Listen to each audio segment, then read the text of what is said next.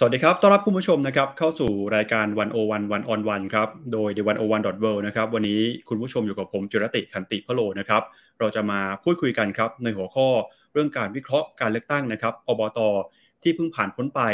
วันที่28พฤศจิกายนที่ผ่านมานะครับโดยในภาพการเลือกตั้งของอบต.หรือว่าองค์การบริหารส่วนตำบลเนี่ยก็ถือว่าเป็นองค์การปกครองส่วนท้องถิ่นนะครับที่ถือว่ามีความใกล้ชิดกับประชาชนมากที่สุดเลยฮะแต่นั้นก็ตามเนี่ยนะครับกระแสการเลือกตั้งนายกแล้วก็สมาชิกของอบต.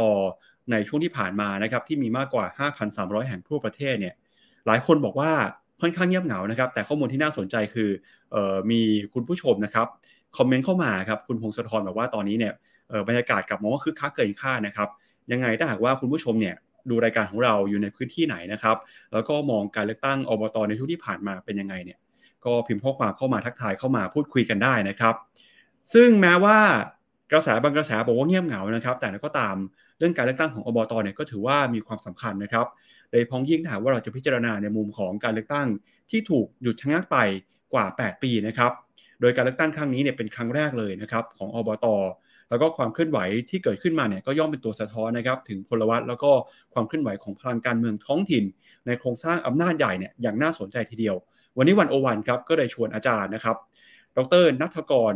วิทิตานนท์จากภาควิชารัฐประศาสนศาสตร์นะครับคณะมนุษยศาสตร์และสังคมศาสตร์จากมหาวิทยาลัยราชภัฏเชียงใหม่นะครับมาพูดคุยกับเราครับสวัสดีครับอาจารย์ณัฐกรครับครับสวัสดีครับคุณจิรติครับผมครับขอบพระคุณที่ให้เกียรติมาพูดคุยกันกับ101ในวันนี้นะครับอยากชวนอาจารย์มาวิเคราะห์ภาพการเลือกตั้งของอบต.ในช่วงที่ผ่านมาหน่อยฮะ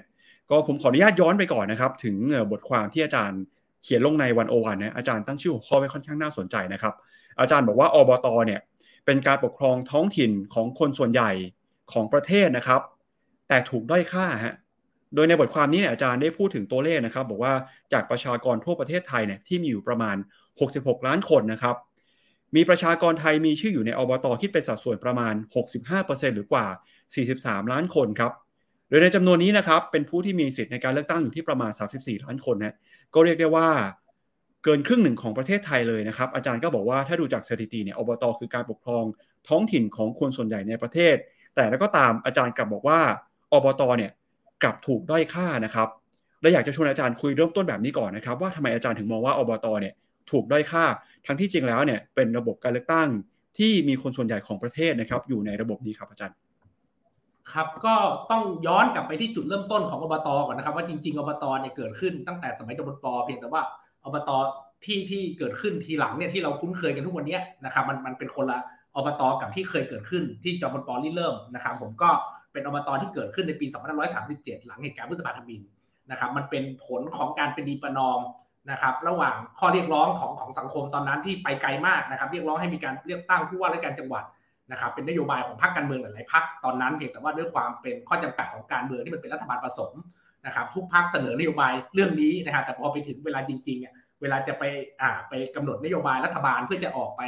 นะครับมันกลายเป็นว่าเลือกตั้งผู้ว่าเนี่ยนะครับมันไม่ได้รับการตอบสนองจากฝ่ายประจำก็คือกระทรวงมหาดไทยในตอนนั้นนะครับแต่ฝ่ายประจำเนี่ยได้เสนอแนวทางนะครับในเรื่องของการปกครองท้องถิ่นหรือการกระจายอำนาจที่ให้มานะครับให้เป็นการทดแทนนะครับก็พูดง่ายก็คือมีการประนีประนอมกันระหว่างข้อเสนอที่มันค่อนข้างจะนะครับเป็นไปได้ยากนะครับกับข้อเสนอที่พอเป็นไปได้นะครับก็เลยเกิดอบต.ขึ้นมาอีกครั้งหนึ่งซึ่งต้องไม่ลืมว่าณตอนนั้นเนี่ยพื้นที่อบต.เนี่ยไม่มีการปกครองท้องถิ่นนะฮะพื้นที่อบต.ณขณะนั้นเนี่ยเป็นพื้นที่ที่อบจ.นะครับดูแลอยู่นะครับพอเกิดอบต.ขึ้นปุ๊บเนี่ยนะครับมันก็เลยนะครับตามมาด้วยข้อจำกัดต่างๆนานามากมายตั้งแต่จุดเริ่มต้นนะครับอบต.เนี่ยก็จะถูกนะครับทำให้คือพูดง่ายอำนาจก็น้อยนะครับผมพื้นที่ดูแลก็เยอะนะครับบุคลากรนะครับคือถูกละเลยฮะไม่ได้ถูกส่งเสริมเพราะว่าโดยหลักของการปกครองท้องถิ่นหลักของการจัดสรรงบประมาณต่างๆมันไปอิงกับเรื่องความหนาแน่นของประชากรความเจริญของเขตเมืองอะไรเงี้ยมันทำให้เทศบาลเนี่ยได้รับการพัฒนามากกว่าที่อบตก็จะเป็นแบบนะครับมีการท้องถิ่นแต่ว่า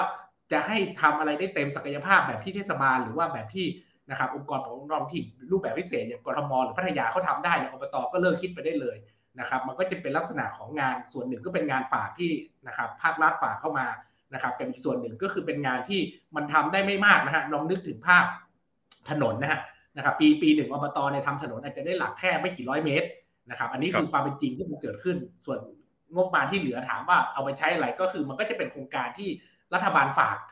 เอาไว้กับอบตเช่นเรื่องเบี้ยยังชีพผู้สูงอายุเบี้ยยังชีพคนพิการหรือว่าเรื่องโรงเรียนอะไรพวกเนี้ยมันก็จะเป็นงบประมาณที่จะต้องมาดำเนินการในโครงการเหล่านั้นซะเยอะอะไรเงี้ยผมอันนี้มันก็ทำให้ผมคิดว่าไอ้ตัวของอบตเองเนี่ยมันก็เลยถูกไม่ได้ให้ความสำคัญเท่าที่ควรในการที่จะทำให้อบตมันเข้มแข็งหรือว่ามันตอบปัญหาของพื้นที่นะครับได้มากยิ่งขึ้นนะครับอย่างน้อยก็ใกล้เคียงกับเทศบาลดังนั้นอบตจำนวนหนึ่งเนี่ยจึงเลือกที่จะยกฐานะตัวเอง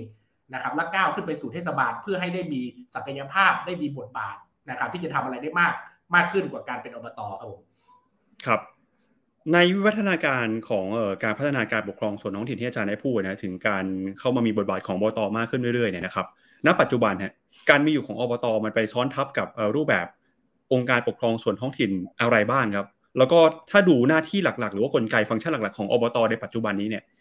ถือว่าเขามีความสำคัญมีหน้าที่ยังไงบ้างเพื่อที่เราจะได้เข้าใจนะครับว่าการเลือกตั้งอบตในครั้งนี้มันมีความสำคัญทำไมเราถึงต้องจับตามองกันครับคือต้องเข้าใจก่อนนะครับว่าองค์กรปกครองท้องถิ่นของไทยเนี่ยมีลักษณะของมีฟังก์ชันที่รอบด้าน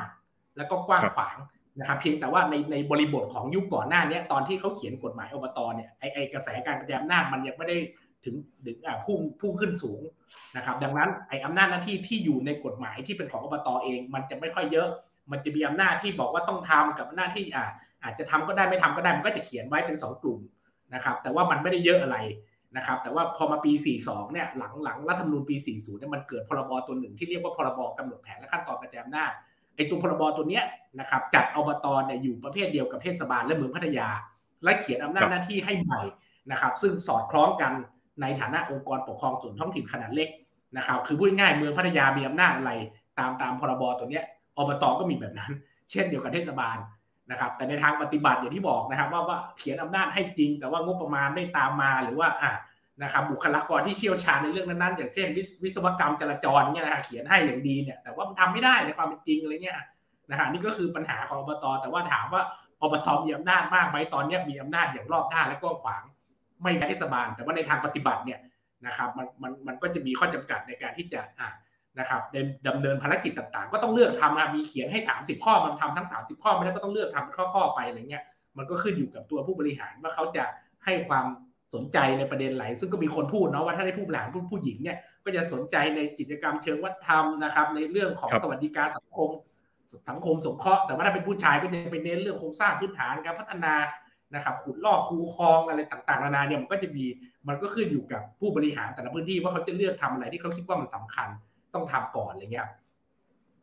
ครับทีนี้เรามาดูการเลือกตั้งอบตในรอบนี้กันบ้างนะครับหลังจากที่เราไม่ได้มีการเลือกตั้งกันมาถึง8ปีด้วยกันครับอาจารย์เห็นปรากฏการณ์อะไรที่น่าสนใจจากการเลือกตั้งอบตในครั้งนี้บ้างนะครับที่มีเขตการเลือกตั้งเนี่ยอยู่ถึงกว่า 5,300 แห่งทั่วประเทศเลยนะครับอาจารย์เห็นอะไรที่น่าสนใจบ้างครับสิ่งที่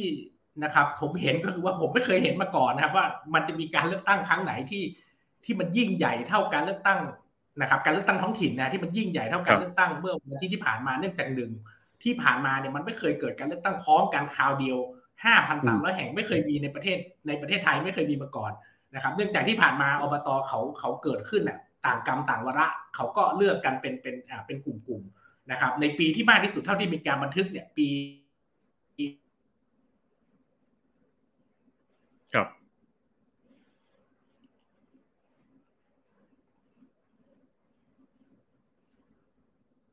ครับผมไม่แน่ใจนะครับว่าสัญญาณของอาจารย์ณัฐกรได้หลุดไปหรือเปล่านะครับครับเดี๋ยวยังไงฝากทีมงานช่วยเช็คหน่อยนะฮะก็เมื่อสักครู่นี้นะครับอาจารย์ได้พูดถึงการเลือกตั้งอบตนะครับที่ครั้งนี้ถือว่าเป็นปรากฏการณ์ใหม่ในบ้านเราเลยนะครับที่เรามีองค์การปกครองส่วนท้องถิ่นเนี่ยในการเลือกตั้งรอบนี้ฮะก็คือมีอบตเนี่ยนะครับที่เป็นเขตเลือกตั้งมากกว่า 5,300 เขตนะครับแล้วก็เป็นการเลือกตั้งพร้อมกันวันที่28พฤศจิกายนที่ผ่านมานะครับโดยการเลือกตั้งครั้งนี้เนี่ยจะมีความสำคัญยังไงเดี๋ยวชวนอาจารย์ณัฐกรกลับมาคุยต่อนะครับเมื่อสักครู่นี้สัญญาอาจจะหลุดไปนะครับเดี๋ยวเชิญอาจารย์ณัฐกรเปิดใหม่นะครับแล้วพูดต่อได้เลยครับเมื่อสักครู่นี้พูดไว้ถึงว่าเป็นการเลือกตั้งที่อาจารย์บอกมีความตื่นเต้นนะครับเราไม่เคยเลือกตั้งอบตได้พร้อมกันเยอะขนาดนี้มาก่อนนะครับครับคือมันเกิดขึ้นถึง 5,300 แห่งนะครับคือในช่วงนั้นอบตยังมีเป็น 6,000 6,300 6,400นะ นะครับแล้วมันก็เกิดขึ้นปีที่เกิดขึ้นครั้งใหญ่ที่สุดคือตุลาปี56ก็คือก่อนรัฐประหารในพฤษภาปี57เนี่ยนะครับอันนั้นคือการเลือกตั้งที่ใหญ่ที่สุดแล้วของอบต.ก็มีอยู่แค่ 2,900 แห่งแต่คราวนี้มันมีมากถึง 5,300 แห่งนะครับมันก็ทำให้มันไม่เคยมีการเลือกตั้งท้องถิ่นที่มันยิ่งใหญ่เท่าครั้งนี้มาก่อนในแง่ของจำนวนของการจัดการเลือกตั้งนะครับแต่ว่าถามผมนะครับว่าเอ๊ะผมรู้สึกว่ามันคึกคักไหมถามผมส่วนตัวเนี่ยผมไม่คือเนื่องจากผมเนี่ยนะครับอยู่พื้นที่เนี่ยอยู่ในตัวเมืองอยู่ในเขตเทศบาลนครนะครับแล้วพื้นที่รายรอบของเมืองเชียงใหม่ก็อย่างที่ทราบมันมีความเป็นเมืองสูงมันมีหมู่บ้านจัดสรรมันมีการพัฒนาเมืองมันขยายตัวมากนะครับดังนั้นอบต.ที่ใกล้ๆสุดเนี่ยมันมีอยู่แห่งเดียวมีอยู่แห่งหนึ่งที่ใกล้มากนะครับก็นะครับแต่ส่วนใหญ่เนี่ยบริเวณอำเภอรายรอบเนี่ยแทบไม่เหลือนับนิ้วนะครับเอามือ2นิ้วเนี่ยนับอบต.ที่มันอยู่รอบๆเมืองเชียงใหม่เนี่ยนะครับก็ยังพอนะครับคือมันเหลือน้อยมากส่วนใหญ่ก็จะไปอยู่ในจังหวัดที่ไปอยู่ในอำเภอที่มันห่างไกลออกไปซึ่งผมก็มีโอกาสได้ไปด้วยช่วงนี้นะครับเรื่องโควิดเรื่องอะไรก็ไม่มีโอกาสได้เดินทางก็เลยไม่ได้ไปเห็นนะครับแต่ว่านะครับเรากับอันนี้คือสิ่งที่ผมคิดว่านั่นคือสิ่งที่คนเมืองเนี่ยอย่างเราเนี่ยเข้าไม่ถึงนะครับเพราะว่านะครับพอเรามาดูตัวเลขผู้ไม่ใช้สิทธิ์เนี่ยซึ่งตอนนี้ผมก็รอว่ากกต.จะรายงานไหมนะแต่ผมเนี่ยได้พูดมาตลอดบอกว่ายิ่งการปกครองท้องถิ่นมันมีขนาดเล็กลงไปเท่าไหร่เนี่ยความตื่นตัวของประชาชนจะยิ่งสูงมากนะครับเปอร์เซ็นต์ผู้มาใช้สิทธิ์เราจะเห็นได้ชัดว่าถ้าอบจ.เนี่ยมันก็จะอยู่ประมาณ60ต้นๆนะครับเทศบาลก็จะมา60ปลายๆก็ยังไม่ถึง70นะฮะแต่อบต.เนี่ยนะครับปี56ที่ผมได้ให้ข้อมูลไปเนี่ยมีการเก็บข้อมูลโดยกกต.เนี่ยเปอร์เซ็นต์ใช้สิทธิ์มันถึงสูงถึงประมาณ 77% นะครับสูงมากนะฮะคือ 77% เนี่ยในปีนะครับในปี56นะครับทีนี้ปีนี้ผมคิดว่ามันจะสูงยิ่งกว่า 77% นะครับเพราะว่าผมยังไม่เห็นตัวเลขภาพรวมของกต.แต่ผมไปไล่ดูหลายๆที่นะครับดูเป็น10แห่งนะครับผมไล่ดูแล้วก็บางจังหวัดเขาก็มีข้อมูลของทั้งจังหวัดก็ไปไล่ดูก็พบว่ามันสูงขึ้นทุกที่นะครับอันนี้คือโลกที่คนแบบในเมืองเนี่ยไม่เข้าถึงเนี่ยฮะว่าโอ้ว่าความคึกคักตัวนี้มันเป็นยังไงแล้วก็อันนี้เราก็ได้เรียนรู้ผ่านเพื่อนที่เขาอยู่ในพื้นที่ที่เป็นอบต.หรือว่านักศึกษานะครับที่เราสอนแล้วก็แลกเปลี่ยนกันแล้วก็ลองถามเขาปรากฏว่านะครับเขาก็บอกเลยว่าทางจริงๆเขาก็อยู่ในเมืองนะฮะแต่ว่าพอถึงเวลาเนี่ยพ่อแม่ก็กำชับเลยว่าต้องกลับไปเลือกถามเอ๊ะทำไมต้องกลับเพราะว่านะครับประมาณว่ามีเพื่อนพ่อลงอะไรเงี้ยแม้ว่าญาติพี่น้องเขาไม่ได้ลงเองแต่ว่าก็มีคนที่เขารู้จักมากคุ้นเนี่ยลงเขาก็ต้องไปช่วยกันเลือกอะไรเงี้ยมันก็เป็นนะครับบรรยากาศของความคึกคักนะครับที่มันเกิดขึ้นนะครับผมครับอาจารย์บอกว่าข้อมูลอย่างเป็นทางการเนี่ยยังไม่ยังประกาศไม่ยืนยันอย่างเป็นทางการจากกกต.นะครับเพราะกกต.บอกว่าใช้เวลาประมาณ30วันนะฮะแต่จากข้อมูลที่อาจารย์เห็นเนี่ยแล้วก็รวบรวมที่สังเกตมาเนี่ยอาจารย์บอกว่าการเลือกตั้งครั้งนี้เนี่ยคึกคักมากอย่างที่ไม่เคยเป็นมาก่อนเลยนะครับสัดส่วนการไปใช้สิทธิ์สูงมากนะครับอาจารย์คิดว่ามีสาเหตุมาจากอะไรมันจะเกี่ยวข้องกับหรือเปล่าแบบการที่เราไม่ได้เลือกตั้งอบต.มา8ปีเนี่ยพอหยุดไปนานเนี่ยคนก็อยากจะออกไปใช้สิทธิ์ใช้เสียงกันมากขึ้นอาจารย์คิดเป็นเพราะอะไรครับ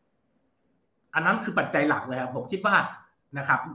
บมันเป็นเหมือนระบายความอัดอั้นนะครับเพราะว่าส่วนหนึ่งเนี่ยนะครับต้องเข้าใจว่าหลายๆพื้นที่เนี่ยไม่ได้มีตัวนายกตัวจริงนะครับนายกเขาอาจจะลาออกหรืออะไรเขาอาจจะแล้วก็ไม่มีนายกตัวจริงก็ให้ปลัดมารักษาการนะครับปลัดจะไปทำอะไรที่เพราะว่าปลัดก็ไม่ได้มาจากการเลือกตั้งไม่ได้หาเสียงไว้ก็ทำงานที่เป็นรูทีนนะครับทำแบบเพย์เซฟอะไรเงี้ยไม่กล้าที่จะคิดริเริ่มโครงการใหม่ๆก็ทำตามนะครับทำตามที่คิดว่าน่าจะปลอดภัยที่สุดก็ทำไปแต่ว่าไม่อันนี้ก็คือส่วนหนึ่งของบางหลายๆพื้นที่เนี่ยเราถ้าเราได้เจาะดูเราจะเห็นตัวเลขว่าในหลายๆพื้นที่ที่ตัวของปลัดรักษาการนั้นๆเนี่ยแล้วไม่มีนายกตัวจริงที่มาจากการเลือกตั้งแต่ครั้งก่อนนู้นเนี่ยมันมีความตื่นตัวหรือมีเปอร์เซ็นต์ผู้ใช้สิทธิ์สูงเป็นพิเศษหรือไม่อะไรเงี้ยแต่ว่าอีกส่วนหนึ่งก็คือความนะครับอาจจะรู้สึกนายกคนเดิมเนี่ยอยู่นานไปหรือเปล่าเพราะว่าอย่างที่ผมบอกว่าเลือกตั้งหลังสุดมันเลือกตั้งตุลาปี56นะครับมาถึงตรงนี้ก็น่าจะประมาณ8ปีแล้วใช่มั้ยฮะนะครับ8ปีนี่เหมือนเขาเป็น2สมัยเลยนะฮะนะครับเขาเหมือนจะเป็นนายก2สมัยนะแต่ว่าจริงๆเนี่ยมันควรจะอยู่แค่4ปีแต่ว่าเขาได้ลากต่อเพราะว่าคสช.ไม่มีเลือกตั้งมันก็อาจจะเป็นส่วนหนึ่งที่ทำให้เขารู้สึกว่าอยากเปลี่ยนแปลงอะไรอย่างเงี้ยอยากเห็นนะครับนโยบายใหม่ๆอยากเห็นการนะครับเสนอทางเลือกให้กับประชาชนได้ตัดสินใจอีกครั้งหนึ่งผมก็คิดว่ามันก็ทำให้เปอร์เซ็นต์การออกมาใช้สิทธิ์ในครั้งนี้นะครับซึ่งเราต้องรอดูว่ามันจะสูงขึ้นอย่างที่ผมพยากรณ์ไหมแต่ว่าเมื่อกี้ตัวเลขผมผิดนิดนะไอปี558เนี่ยไอ56นะฮะที่ผมเล่าเนี่ยมันจะอยู่ที่ประมาณ 78% นะครับ 78% ไม่ใช่77นะคือ77นั่นคือเมื่อปี52 นะครับเมื่อปี52มันเป็นการเลือกตั้งครั้งใหญ่อบต.ครั้งใหญ่ปี52เนี่ย77แล้วก็มานะครับ78นะครับหวังว่าครั้งเนี้ยถ้าแตะ80ได้นี่คือโอ้โหเหลือเชื่อมากเพราะว่าเทิร์นโอเวอร์เทิร์นนะครับโหวตเทิร์นเอาท์สูงขนาดเนี้ยในต่างประเทศที่เป็นประชาธิปไตยจ๋าที่ท้องถิ่นเข้มแข็งเนี่ยก็ไม่มีทางถึงนะฮะระดับ 80% ครับผมครับอันนี้คือในฝั่งของผู้มาใช้สิทธิ์นะครับทีนี้มาดูในฝั่งของผู้สมัครบ้างครับการแข่งขันอบต.ในรอบนี้เป็นยังไงถือว่ามีการแข่งขันสูงหรือเปล่าฮะแล้วก็ไม่ว่าจะเป็นจำนวนของผู้สมัครครับหรือว่ารูปแบบการเลือกตั้งเองอาจารย์มองครับผมลองเอามาหารนะครับเมื่อเปรียบเทียบกับเทศบาลเนี่ยนะครับคือเราไม่ได้สามารถไปไล่ดูรายแห่งได้นะครับแต่ว่าในภาพรวมเนี่ยเราเอาจำนวนผู้สมัครอบต.ทั้งหมดมาหารกับจำนวนแห่งมันจะเฉลี่ยตกที่แห่งละประมาณ 2.3 คนหมายความว่ามันจะมีการแข่งขันประมาณนี้แต่ว่าเราต้องไม่ลืมว่าอบต.จำนวนมากอย่างเชียงใหม่เนี่ยเป็นประมาณ10อบต.ที่มีผู้สมัครเพียงคนเดียวนะครับซึ่งเขาก็ต้องแข่งกับตัวเองนะไม่ใช่ว่าเขาจะไม่แข่งเลยนะฮะหลายกรณีเราก็เห็นแล้วว่าแข่งกับตัวเองก็แพ้นะครับก็คือแข่งกับคนที่ไม่ประสงค์ลงคะแนนเลือกใครเนี่ยหลายที่ต้องเลือกตั้งใหม่เพราะว่าแม้กระทั่งลงคนเดียวก็ได้คะแนนน้อยกว่าฝั่งที่ไม่ประสงค์ลงคะแนนเนี่ยนะครับแต่ว่าโดยภาพรวมเนี่ยมันจะอยู่ที่ประมาณ 2.3% ซึ่งมันเป็นตัวเลขที่เท่ากับเทศบาลเลยนะครับเทศบาลก็ 2.3% ตอนนั้นผมก็ลองคิดคำนวณเหมือนกันนะครับดังนั้นความตื่นตัวในแง่ผู้สมัครเนี่ยก็นะครับก็ไม่ได้ต่างจากเทศบาลที่เป็นการเมืองของเขตเมืองนะครับแต่ว่าเราต้องดูเป็นแห่งๆไปว่าบางแห่งเนี่ยโอ้โหเยอะถึงระดับ6คนอย่างเงี้ยนะครับที่แบบมีโอกาสลุ้นแล้วก็เป็นแบบนะครับหลายที่ก็2คนก็จริงแต่ว่าเป็น2คนที่นะครับเป็นเกิดจากการที่ทีมเดียวกันที่เคยเป็นนายกอย่างยาวนานมีการแตกขั้วก็คือตัวของรองนายกของนายกคนเดิมที่ตั้งกับมือเนี่ยลงมาเป็นผู้ท้าชิงนายกคนเดิมองค์การแข่งขันก็จะเข้มข้นมากแม้มี2คนนะครับแต่ว่าด้วยความที่เป็นนะครับเป็นขั้วเดียวกันแล้วมาแข่งกันเองมันยิ่งจะต้องนะครับยิ่งจะดุเดือดอะไรเงี้ยมันก็จะมีความหลากหลายแตกต่างกันไปแต่ละพื้นที่ครับผมครับดูสัดส่วนแล้วเป็นยังไงบ้างครับมีคนที่เป็นอบต.อยู่แล้วเนี่ยเป็นหน้าเก่าลงมารับเลือกตั้งต่อมีเยอะไหมฮะหรือว่ามีคนหน้าใหม่เข้ามาแข่งขันเพิ่มมากขึ้นไหมครับคือจากข้อมูลตั้งแต่ต้นเนี่ยนะครับซึ่งทางน่าจะเป็นกรมส่งเสริมการปกครองท้องถิ่นได้มีการเผยแพร่ก่อนเลือกตั้งเนี่ยจะเป็นแสนคนอะไรต่างๆนานาที่ลงในส่วนที่เป็นนายกนี่ผมไม่แน่ใจตัวเลขแต่ว่าเปอร์เซ็นต์ที่ออกมาเนี่ยจะมี 2,811 คนนะครับที่เป็นคนเดิมและยังลงในการเลือกตั้งครั้งนี้นะครับคิดเป็นเปอร์เซ็นต์จาก 5,300 แห่งเนี่ยก็คิดได้เป็น 53% นะครับคือ 53% หมายความว่าคนเดิมชนะทุกเขตเลยเนี่ยเต็มที่ประเทศนี้ก็จะมีนายกอบต.หน้าเดิมเข้าไปแค่ 53% นะครับแต่มันเป็นไปไม่ได้นะครับและหลายแห่งเราเห็นจากข่าวที่เป็นพาดหัวว่าโอ้โหมีการโค่นแชมป์เก่ากันเป็นว่าเล่นนะครับหลายๆจังหวัดนี่หน้าใหม่ยกแผงนะครับอย่างเช่น101หรือว่าหลายจังหวัดที่ผมดูข้อมูลอย่างเช่นเชียงรายเนี่ยนะครับเปอร์เซ็นต์ของคนใหม่เนี่ยเข้ามาถึง 75% นะครับมีคนเดิมที่สามารถป้องกันแชมป์ได้แค่ 25% นะครับแต่ว่าอันเนี้ยเนื่องจากปัญหาของข้อมูลของกกต.แต่ละจังหวัดรายงานไม่เหมือนกันนะครับเราก็เอามาวิเคราะห์อะไรมากไม่ได้เพราะว่าบางจังหวัดรายงานละเอียดบางจังหวัดก็ไม่ยอมบอกว่าเป็นคนใหม่คนเก่าซึ่งถ้าเราจะทำเราก็ต้องไปไล่ดูเป็นแห่งๆมันก็ต้องใช้เวลาเนี่ยผมก็เลยยังไม่ได้ไปเช็คในจังหวัดเหล่านั้นแต่ว่าจังหวัดที่เขานะครับบอกอย่างชัดเจนเลยว่าคนเดิมคนใหม่ได้เท่าไหร่เนี่ยส่วนใหญ่จะเป็นคนใหม่นะครับถึง 75% แล้วก็เป็นคนเดิมที่รักษาแชมป์ไว้ได้เนี่ยแค่ 25% ครับผมครับถ้าฟังจากข้อมูลที่อาจารย์พูดมาก็คือ1เนี่ยการเลือกตั้งอบต.ในครั้งนี้นะครับมีกระแสตื่นตัวมากนะครับเห็นได้จากจำนวนผู้มาใช้สิทธิ์ลงคะแนนเลือกตั้งนะครับ2คือพอคนมาใช้สิทธิ์มากนะในฝั่งของผู้สมัครเองเนี่ยก็มีการแข่งขันกันมากขึ้นด้วยมีทั้งผู้สมัครคนเก่าที่ตัดสินใจจะลงแข่งขันต่อผู้สมัครหน้าใหม่ที่เข้ามาเป็นสัดส่วนเยอะมากแล้วก็ตอนนี้เนี่ยแม้ว่าผลการเลือกตั้งจะไม่สรุปอย่างเป็นทางการแต่เราก็เห็นข่าวว่าผู้สมัครหน้าใหม่เนี่ยในหลายพื้นที่นะครับสามารถโค่นแชมป์เก่าไปได้ฮะจากการแข่งขันที่รุนแรงคู่ขี้สูสีแบบนี้นะครับอาจารย์เห็นปรากฏการณ์อะไรที่น่าสนใจเปรียบเทียบกับการแข่งขันในช่วงที่ผ่านมาบ้างครับผมเรียนนิดว่าไอ้ตรงเวลาเราพูดถึงหน้าใหม่เนี่ยมันไม่ได้มันเป็นความหมายหน้าใหม่แบบแคบนะครับผมครับนะครับหมายความหน้าใหม่แบบแคบหมายความว่าเขาไม่ใช่นายกคนครั้งหลังสุดเนี่ยที่เพิ่งพ้นตำแหน่งไปนะครับแต่เขาอาจจะเป็นอดีตนายกเมื่อสัก8ปีก่อนอะไรเงี้ยนะครับในข้อมูลที่มีเนี่ยหมายนับรวมพวกนี้เป็นหน้าใหม่นะครับดังนั้นเราก็ต้องเข้าใจก่อนว่าเวลาหน้าใหม่เนี่ยไม่ได้หมายความว่าแบบอายุ35ลงครั้งแรกได้เป็นไม่ได้หน้าใหม่แบบนั้นแต่ว่าก็คุกคีแต่ว่าเป็นคนที่ล้มแชมป์เก่าได้นะครับอันนี้ก็เรียนก่อนแล้วก็อีกส่วนหนึ่งเลยเนี่ยอาจจะเป็นหน้าใหม่ในสนามอบต.แต่เป็นหน้าเก่าจากสนามนะครับสนามอื่นอย่างเช่นส.อบจ.หลายคนเนี่ย ที่ผมเห็นในหลายจังหวัดเนี่ยมีปรากฏการณ์ที่ตัวสอบจเนี่ยสมาชิกสภาองค์การบริหารจังหวัดเนี่ยตัดสินใจที่จะวางมือจาก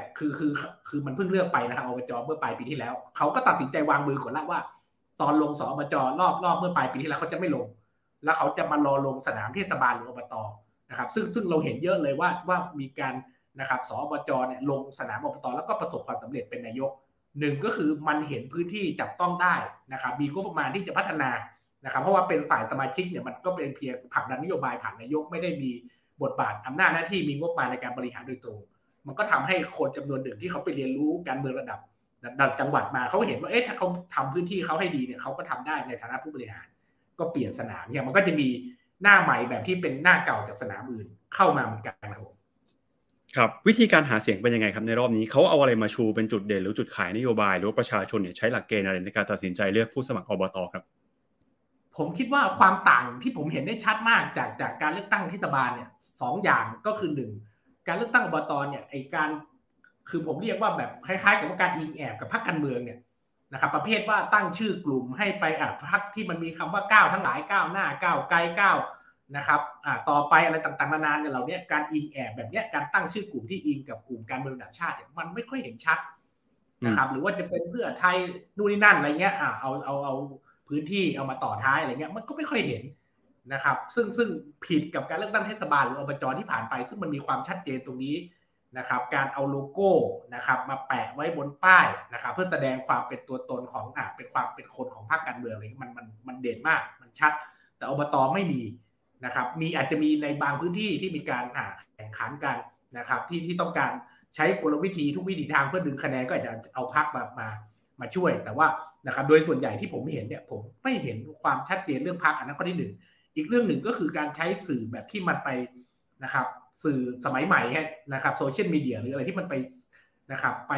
มีทัดกับกลุ่มคนที่เป็นกลุ่มคนรุ่นใหม่กลุ่มที่นิยมใช้สื่อพวกเนี้ยก็ไม่ชัดนะฮะการคือถ้าเราดูตอนเทศบาลเราจะรู้เลยว่าบางทีเราขับรถผ่านพื้นที่ต่างๆแล้วก็เขาก็ยิงแอดอย่างเงี้ยผ่าน Facebook หรือเงี้ยมันก็จะเด้งขึ้นเลย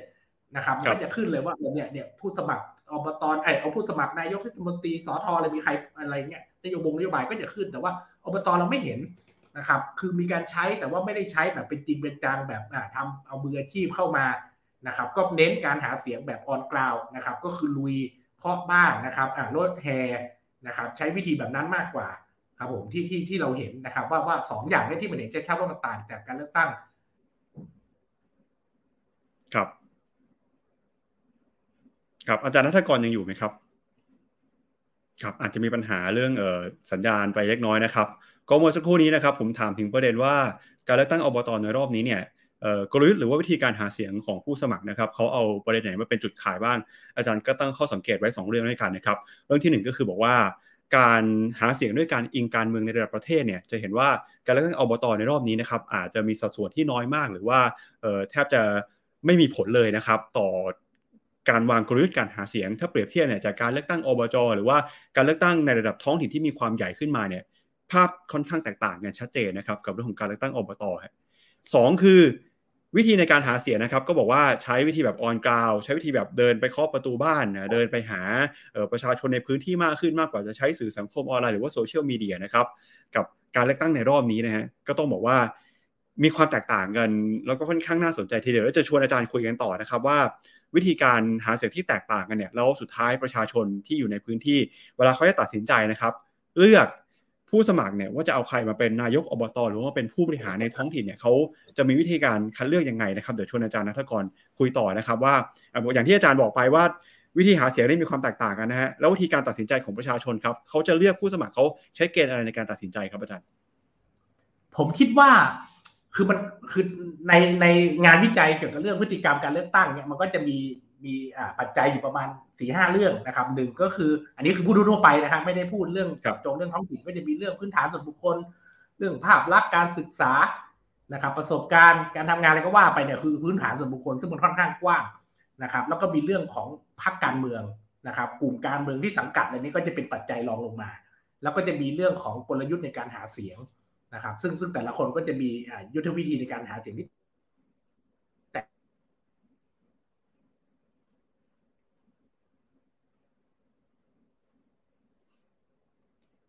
ครับ เข้าใจว่าสัญญาณหายไปอีกแล้วนะครับขออภัยคุณผู้ชมด้วยนะครับวันนี้อาจจะมีสัญญาณขัดข้องเล็กน้อยนะครับก็เดี๋ยวเรามาคุยกันต่อนะครับกับอาจารย์ณัฐกรนะครับเมื่อคู่นี้เนี่ยเราคุยประเด็นไปในหลายเรื่องนะครับก็เริ่มต้นเปิดภาพใหญ่ด้วยการมองถึงความสำคัญความจำเป็นขององค์การบริหารส่วนตำบลหรือว่าอบต.นะครับที่เพิ่งเลือกตั้งกันไปเมื่อวันที่18พฤศจิกายนที่ผ่านมามีการตั้งข้อสังเกตนะครับว่าการเลือกตั้งครั้งนี้เนี่ยพอกระแสออกมาจริงเนี่ยกลับมีความคึกคักนะครับมากกว่าที่หลายฝ่ายคาดเอาไว้มีประชาชนนะครับไปใช้สิทธิ์ลงคะแนนเสียงกันเป็นจำนวนมากทีเดียวครับแล้วก็รวมไปถึงนะฮะกลยุทธ์รูปแบบการหาเสียงเนี่ยก็มีความแตกต่างกันจากการเลือกตั้งในครั้งก่อนหน้านะครับการเลือกตั้งอบต.ในบ้านเราเนี่ยหยุดชะงักไปนะครับเป็นเวลากว่า8ปีแล้วฮะจริงๆแล้วเนี่ยนะครับตัววาระการดำรงตำแหน่งของอบต.นะครับในสมัยก่อนหน้านี้เนี่ยต้องถือว่าสิ้นสุดไปตั้งแต่ปี2561นะครับแต่นั้นก็ตามหลังจากที่มีคณะรักษาความสงบแห่งชาติหรือว่าคสช.เข้ามาเนี่ยก็ได้มีการออกคำสั่งนะครับให้นายกอบต.แล้วก็สมาชิกสภาอบต.เดิมเนี่ยทำหน้าที่ต่อไปจนกว่าจะมีการเลือกตั้งใหม่ก็เปรียบเทียบกันจนถึงปัจจุบันนะครับก็เรียกได้ว่าผู้บริหารองค์การปกครองส่วนท้องถิ่นในระดับตำบลเนี่ยหรือว่าอบต.นะครับอยู่ในตำแหน่งนี้มามากกว่า8ปีแล้วฮะซึ่งการอยู่ในตำแหน่งมามากกว่า8ปีเนี่ยอาจารย์ณัฐกรก็ตั้งข้อสังเกตนะครับการอยู่ในตำแหน่งยาวนานแบบนี้ประชาชนก็รู้สึกว่าอยากจะเปลี่ยนแปลงก็เลยกลายเป็นกระแสนะครับที่ทำให้ประชาชนออกมาใช้สิทธิ์ใช้เสียงนะครับกันมากขึ้นในรอบนี้ครับแล้วก็ในประเด็นนะครับเรื่องของวิธีการหาเสียงก็มีรูปแบบที่แตกต่างกันไปวิธีการลงคะแนนเสียงเลือกตั้งของประชาชนเนี่ยก็มีวิธีการที่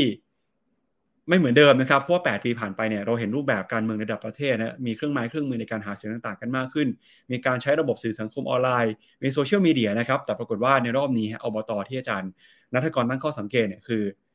วิธีการเลือกตั้งที่การหาเสียงก็ยังคงใช้รูปแบบเดิมๆนะครับผ่านการไปเคาะประตูบ้านผ่านการหาเสียงด้วยการไปพบปะประชาชนมากกว่าจะใช้สื่อสังคมโซเชียลมีเดียนะครับซึ่งการเลือกตั้งในรอบนี้ฮะก่อนหน้านี้เนี่ยทางกกต.นะครับก็เคยออกมาคาดการณ์ครับว่าจะมีประชาชนผู้ออกมาใช้สิทธิ์ใช้เสียงเนี่ยประมาณ 70% นะครับแต่เดี๋ยวก็ตามตัวเลขอย่างเป็นทางการเนี่ยเราต้องรอกกต.สรุปกันอีกครั้งหนึ่งนะครับกกต.บอกว่าจะใช้เวลา30วันตั้งแต่วันที่มีการเลือกตั้งนะครับในช่วงเดือนหน้าเราก็น่าจะทราบผลการเลือกตั้งกันอย่างเป็นทางการแล้วนะครับกลับมาที่อาจารย์ณัฐกรต่อนะครับเมื่อสักครู่นี้เราพูดกันถึงวิธีการตัดสินใจของประชาชนในการเลือกผู้สมัครอบต.ครับว่าเขาจะใช้ปัจจัยอะไรในการพิจารณาบ้างครับอาจารย์ครับก็ขออภัยจริงครับเน็ตบ้านวันนี้ไม่รู้เกิดอะไรขึ้นนะครับผมนะครับทีนี้อีกเรื่องหนึ่งที่นอกจากกลยุทธ์ที่แต่ละคนจะใช้นะครับก็จะมีเรื่องของประเด็นเฉพาะหน้าซึ่งอันเนี้ยคนนอกพื้นที่จะไม่รู้ว่ามันเกิดอะไรขึ้นมันมีข่าวลือว่ายังไงมันเกิดประเด็นอะไรที่นะครับมันทำให้มันมีการนะครับตัดสินใจที่มันนะครับมันเปลี่ยนแปลงขึ้นในหมู่ของโหวตเตอร์อะไรเงี้ยอันนี้ก็นะครับหลักๆมันก็จะมีอยู่ 4-5 ปัจจัยตรงเนี้ยแต่ว่าสำหรับอบต.เนี่ยผมคิดว่าปัจจัยข้อที่1 นะครับก็คือเรื่องพื้นฐานส่วนบุคคลเนี่ยมีความสำคัญมากนะครับคือถ้าเทียบกับสสเราจะเห็นได้ชัดว่าสสเนี่ยบางคนเราไม่รู้จักเขาด้วยซ้ำนะครับไม่รู้จักหน้าค่าตามาก่อนอยู่ดีๆก็มาลงปรากฏว่าโอ้โหเขาคะแนน 3-4 หมื่นนะครับเพราะว่ามันมีปัจจัยเรื่องอื่นที่มันหนุนเสริมก็คือเรื่องนโยบายพรรคเรื่องของนะครับพรรคการเมืองที่เขาสังกัดอยู่แต่พอมันเป็นเรื่องตั้งอบต.มันไม่มีแบบนั้นนะครับมันต้องเป็นเรื่องของคนเอาง่ายๆก็คือคนส่วนใหญ่เนี่ยมักจะเป็นคนในพื้นที่สมมุติว่าถ้าผมเป็นคนนอกพื้นที่เนี่ยผมนะครับย้ายไปอยู่ใหม่เนี่ยนะครับแล้วผมไปลงแข่งกับคนที่เขาเป็นคนที่เกิดพื้นที่นั้นแล้วก็โตมาในพื้นที่นั้นนะครับผมก็จะแพ้นะครับเพราะว่าความผูกพันหรือว่าความเป็นคนในพื้นที่ผมเนี่ยสู้กับคู่แข่งนะครับถ้านั้นไม่ได้อะไรเงี้ยอันนี้มันจะเป็นปัจจัยส่วนบุคคลที่มีพื้นฐานสำคัญนะครับซึ่งแน่นอนอบต.มันจำนวนมากเนี่ยมันพื้นที่มันไม่ใหญ่มันเป็นเขตเล็กๆมากนะครับบางที่เนี่ยได้แค่ 400-500 300-400 คะแนนนี่ได้เป็นแล้วนะครับดังนั้นมันก็จะมีเรื่องความเป็นเครือญาติตรงปัจจัย personal background ตรงนี้มันก็จะมีเรื่องความเป็นเครือญาตินะครับเป็นความเป็นคนที่กว้างขวางนะครับส่วนหนึ่งเราก็จะเห็นชัดเลยก็คือคนที่ประสบความสำเร็จในสนามอบต.เนี่ยนะครับก็ผันตัวเองมาจากสนามอื่นเช่นเป็นกำนันนะครับหรือว่าเป็นผู้ใหญ่บ้านนะครับผมก็จะมีพื้นฐานในการที่ไปช่วยเหลือชาวบ้านนู่นนี่นั่นก็อาศัยนะครับอาศัยข้อดีตรงนี้ข้อได้เปรียบตรงนี้เข้ามาลงสนามนะครับอบต.ซึ่งนะครับอันนี้ก็เป็นส่วนหนึ่งแต่ว่าพอมาเป็นอันนี้เราต้องพูด2ระดับนะฮะมันมีระดับของนายกอบต.กับระดับของสมาชิกอบต.ซึ่งก็ปัจจัยก็เหมือนกันก็คือนะครับเป็นเรื่องของพื้นฐานส่วนบุคคลแต่พอระดับสมาชิกเนี่ยมันจะไม่ได้ยากมากเหมือนระดับนายกเพราะว่า มันอยู่ในเขตหมู่บ้านนะครับเพียงหมู่บ้านเดียวเนี่ยนะครับเราถ้าเกิดเราเป็นคนที่เป็นคนสังคมหน่อยเป็นคนโซเชียลหน่อยนะครับมีงานศพงานบวชงานบุญงานไหนหมั่นไปให้เขาเห็นหน้าเนี่ยเราก็จะมีความได้เปรียบในการที่นะครับที่จะลงสมัครรับเลือกตั้งเป็นไม่ว่าสมาชิกอบต.หรือว่านายกอบต.ผมคิดว่าปัจจัยเรื่องพื้นฐานส่วนบุคคลเนี่ยสำคัญที่สุดในสนามของอบต.ครับผมครับเลือกความใกล้ชิดมากกว่าเลือกนโยบายแล้วก็เลือกสังกัดหรือพรรคการเมืองนะครับปัจจัยการเมืองระดับประเทศเนี่ยแทบจะมีผลน้อยมากกับการเลือกตั้งอบต.นะครับอาจารย์ผมดูง่ายๆจากป้ายนะครับป้ายหาเสียงเนี่ยแทบไม่มีนโยบายเป็นข้อๆแบบตอนเทศบาลที่มีสโลแกนที่เป็นใช้นโยบายเป็นจุดขายเนี่ยพอเป็นอบต.นี่เป็นอีกเรื่องเลยแต่จะพูดเรื่องความคุณสมบัติส่วนบุคคลนะฮะเช่นเคยเป็นครูมาก่อนนะครับขอรับใช้พี่น้องใจถึงพึ่งได้สโลแกนก็จะคล้ายๆนี่สื่อสัตว์มีคุณธรรมก็จะเน้นตัวบุคคลนะฮะเน้นคุณสมบัติส่วนตัวที่พร้อมจะรับใช้ร้องจะอาสาแก้ปัญหาให้นะครับพี่น้องประชาชนอะไรเงี้ยคือจะไปเน้นขายตรงนั้นมากกว่าที่จะไปคิดค้นนโยบายอย่างที่ผมบอกส่วนหนึ่งก็อาจจะเป็นเพราะว่าทราบดีว่าอบต.มีข้อจำกัดนะครับไม่สามารถจะไปหาเสียงแล้วก็ทำอะไรได้มากนักมันจะไม่เหมือนเทศบาลที่เขาค่อนข้างจะมีงบประมาณพอที่จะเอาไปทำตามนโยบายได้นะครับอบต.เนี่ยมันก็เลยจะมีนะครับอาจจะเป็นข้อจำกัดของอบต.เองที่ทำให้ไม่กล้าที่จะเสนอนโยบายเพราะว่ากลัวนะครับเสนอไปทำไม่ได้ก็จะโดนนะครับก็จะโดนมีกรณีความตามมาอีกอะไรเงี้ยครับแต่ในการเลือกตั้งอบต.รอบนี้เราเห็นปรากฏการณ์ที่น่าสนใจอีกเรื่องหนึ่งก็คือคณะการเมืองในระดับประเทศนะครับอย่างคณะก้าวหน้าเนี่ยก็ได้มีการส่งนะครับผู้สมัครลงในการเลือกตั้งอบต.นะครับมีประมาณสัก196แห่งตัวเลขล่าสุดเนี่ยทางคุณธนาธรออกมาแถลงข่าวบอกว่าได้รับชัยชนะประมาณสัก38อบต.นะครับก็มีผู้สัดส่วนนะครับผู้สมัครหน้าใหม่ด้วยมีบอกอายุด้วยนะครับอาจารย์มองการที่คณะก้าวหน้าส่งผู้สมัครมาลงในสนามการเมืองท้องถิ่นในรอบนี้ยังไงบ้างแล้วจะเปลี่ยนแปลงการแข่งขันหรือว่าการเลือกตั้งของอบต.ต่อไปยังไงครับถ้าใครติดตามมาตลอดนะฮะจะพบว่านะครับความสำเร็จส่วนใหญ่ของคณะก้าวหน้าเนี่ยเกิดขึ้นในภาคอีสานนะครับตั้งแต่สนามอบจ.แล้วที่ตอนนั้นเขาไม่ได้นายกแต่คนเดียวแต่เขาได้ส.อบจ.จำนวนมากอยู่ในแถบภาคอีสานนะครับที่ตั้งแต่อบจ.มาพอมาเทศบาลก็เช่นเดียวกันแล้วเทศบาลหนึ่งที่ถ้าใครติดตามนะฮะจะเห็นได้ชัดว่าก้าวหน้าพยายามจะชูนะครับว่าถ้านะครับผู้สมัครในนามของคณะก้าวหน้าได้เข้าไปบริหารเทศบาลนะมันจะพลิกโฉมเทศบาลนั้นได้เขาก็ชูสามารถโมเดลนะครับโดยมีเรื่องที่เป็นจุดขายก็คือเรื่องน้ำดื่มสะอาดที่สามารถดื่มกินได้นะครับซึ่งเป็นน้ำดื่มของเทศบาลซึ่งคนในต่างจังหวัดจะเข้าใจเนาะว่าหลายพื้นที่เนี่ยนะครับเราไม่มีการประปานะครับส่วนภูมิภาคที่มันเข้าไปถึงการบริการนะคนก็ต้องพึ่งพาอาจจะเป็นน้ำของนะครับประปาหมู่บ้านอะไรก็ว่าไปเนี่ยนะครับมันก็จะมีปัญหาเรื่องน้ำอยู่ในหลายพื้นที่น้ำบริโภคเนี่ยนะฮะปรากฏว่าตัวของสามารถโมเดลเนี่ยเขาก็เห็นว่าประชาชนมีปัญหาเรื่องน้ำนะครับตัวก้าวหน้าก็ชูเรื่องนี้มาแล้วก็พอได้เป็นนายกที่สามารถก็เอาเรื่องคือพูดง่ายผมก็ยังมองว่ามันเป็นโชว์เคสของก้าวหน้าโดยที่เขาก็ระดมสรรพกำลังจากกรุงเทพที่ส่วนกลางเนี่ยที่เป็นทั้งนักวิทยาศาสตร์นักวิศวะที่เชี่ยวชาญเรื่องนี้เข้าไปลุมช่วย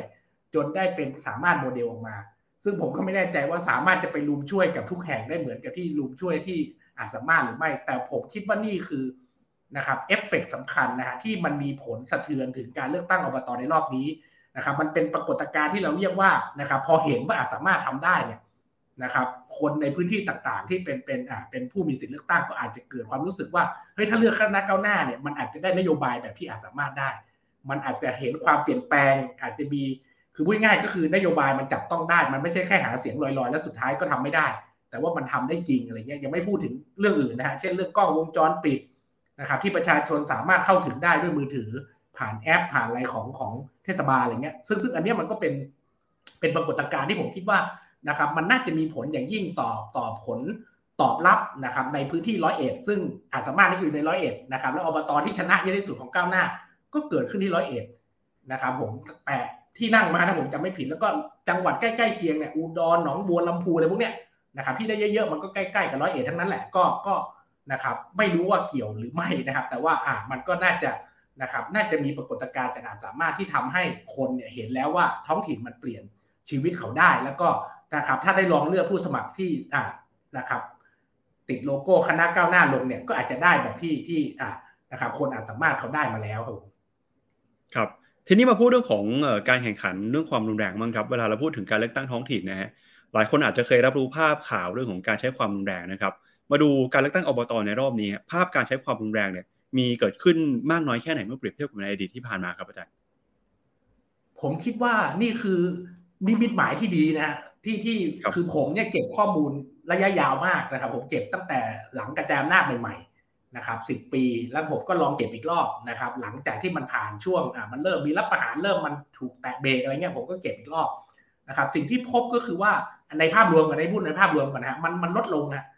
มันลดลงหลายเท่าตัวนะครับจากเมื่อก่อนเนี่ย10 ปีเนี่ยประมาณ500อันนี้ผมตัวเลขกลมๆนะประมาณ500เคสที่มีการยิงกันนะครับอาจจะตายไม่ถึงแต่ว่ามันมีเหตุแบบนี้ประมาณ500เคสเมื่อ10 ปีก่อนนู้นนะครับช่วงทศวรรษ40พอมันช่วงทศวรรษ50เนี่ยมันลดลงอย่างเห็นได้ชัดมันเหลือไม่ถึง100นะครับมันเหลือไม่ถึง100นี่คือเราพูดภาพใหญ่ทีนี้พอดูเจาะอบต.นะครับในรอบที่ผ่านมาเนี่ยตั้งแต่มีประกาศเลือกตั้งตั้งแต่เดือนตุลามาจนถึงตอนเนี้ยนะครับผมเห็นข่าวเยอะนะครับแต่ว่ามันก็เป็นยิงขู่ปีนอะไรเงี้ยซึ่งถ้าผมบันทึกผมจะไม่นับประเภทยิงวัวอะไรเงี้ยวัวตายอะไรเงี้ยนะครับเขาไม่ได้หมายเอาชีวิตกับผู้สมัครเนี่ยผมก็ไม่นับเคสพวกเนี้ยนะครับยิงรถอย่างเงี้ยก็คือเป็นการยิงขู่นะครับพวกนี้ผมจะไม่นับมันก็จะมีเคสจริงๆที่ยิงแบบตั้งใจจะเอาถึงตายเนี่ยแค่3เคสนะครับก็จะมีส่วนใหญ่ก็จะอยู่ในมีภาคกลางกับภาคอีสานซึ่งมันก็จะเป็นภาคกลางกับภาคใต้ซึ่งมันก็จะตรงกับข้อมูลที่ผมเคยเก็บสถิติว่าจังหวัดที่มันมีความชุกชุมของเหตุการณ์รอบสังหารทางการเมืองพวกนี้มันก็จะอยู่ในภาคใต้โดยเฉพาะ3จังหวัดนะครับแล้วก็ภาคกลางบางจังหวัดเนี่ยเกิดขึ้นเป็นว่าเล่นอะไรเงี้ยมันก็จะเกิดขึ้นซ้ำๆในจังหวัดพวกนี้นะครับผมแต่ว่าพอมันอบต.รอบเนี้ยนะครับมันเหลือแค่3เคสนะฮะเหลือแค่3เคสอันนี้เราพูดถึงเฉพาะช่วงนี้นะมันจะมีอีกเคสหนึ่งที่มันไปเกิดช่วงกลางปีผมไม่ได้เอามานับรวมนะครับถ้าเอาเฉพาะช่วงที่มีการเลือกตั้งมีแค่3เคสนะครับแล้ว3เคสเนี่ยผมย้อนกลับไปดูข้อมูลเก่าอย่างที่ผมบอกตอนปี56ที่มันมีเรื่องตั้งเยอะๆนะครับตอนนั้นเนี่ยนับได้เป็น10เคสนะครับที่มันมีการยิงอบต.ระหว่างเลือกตั้งปี56ที่เป็นการเลือกตั้งครั้งใหญ่ตอนนั้นมีเป็นนะครับแต่ว่าย้อนกลับไปไกลอีกปี52นะอันนั้นมีถึง20เคสคือพูดง่ายมันลดลงเท่าตัวมาตลอดนะครับอันนี้ก็คือสัญญาที่ผมคิดว่ามันน่าจะเป็นนี่เป็นหมายที่ดีที่ให้เห็นว่าการชิงชัยในสนามเลือกตั้งอ่ะมันควรจะตัดสินใจกันที่หีบเลือกตั้งไม่ได้ตัดสินใจกันที่กระสุนปืนแบบที่ผ่านมานะครับแล้วข้อน่าสนใจอย่างหนึ่งก็คือนะครับหลายคนเนี่ยที่ถูกความรุนแรงนะครับนายกหรือผู้สมัครที่ถูกความรุนแรงเนี่ยมักจะประสบผลในการเลือกตั้งนะครับแต่ว่าครั้งนี้เนี่ยไม่ได้ทุกคนมีที่พลาดไปก็มีที่นครนะครับที่นครปฐมแต่ว่าผมยกตัวอย่างกรณีที่อันนี้ย้อนไม่ได้เกี่ยวกับสนามอบต.นะฮะแต่เป็นสนามเทศบาลนะถ้ายังจำได้นะครับเทศบาลเลือกตั้งไป 2,000 กว่าแห่งนะครับ 2,400 กว่าแห่งมีเคสที่เป็นความรุนแรงทางการเมืองเพียงเคสเดียวเท่านั้นและเกิดขึ้นที่ราชบุรีความน่าสนใจก็คือว่าคนที่เขาลงเนี่ยเป็นผู้หญิงนะเขาก็แพ้เขาก็ถูกยิงตายมากลางงานศพนะฮะแล้วปรากฏว่ามันก็เหลือแคนดิเดตแค่คนเดียวเพราะว่าคนหนึ่งถูกยิงตายไปแล้วอีกคนหนึ่งก็ลงไปคนที่ลงไปเนี่ยตามเงื่อนไขทางกฎหมายที่ได้พูดตอนต้นเนี่ยคือเขาต้องการนะครับเขาต้องการเสียงเนี่ยนะฮะมากกว่า 20% และต้องมากกว่านะครับคนที่ไปโหวตโนนะครับไม่ประสงค์จะลงคะแนนปรากฏว่าแคนดิเดตผู้นั้นเนี่ยไม่สามารถเอาชนะเสียงโหวตโนได้ทำให้ต้องมีการรีอิเล็กชันก็ต้องมีการเลือกตั้งใหม่อีกรอบหนึ่ง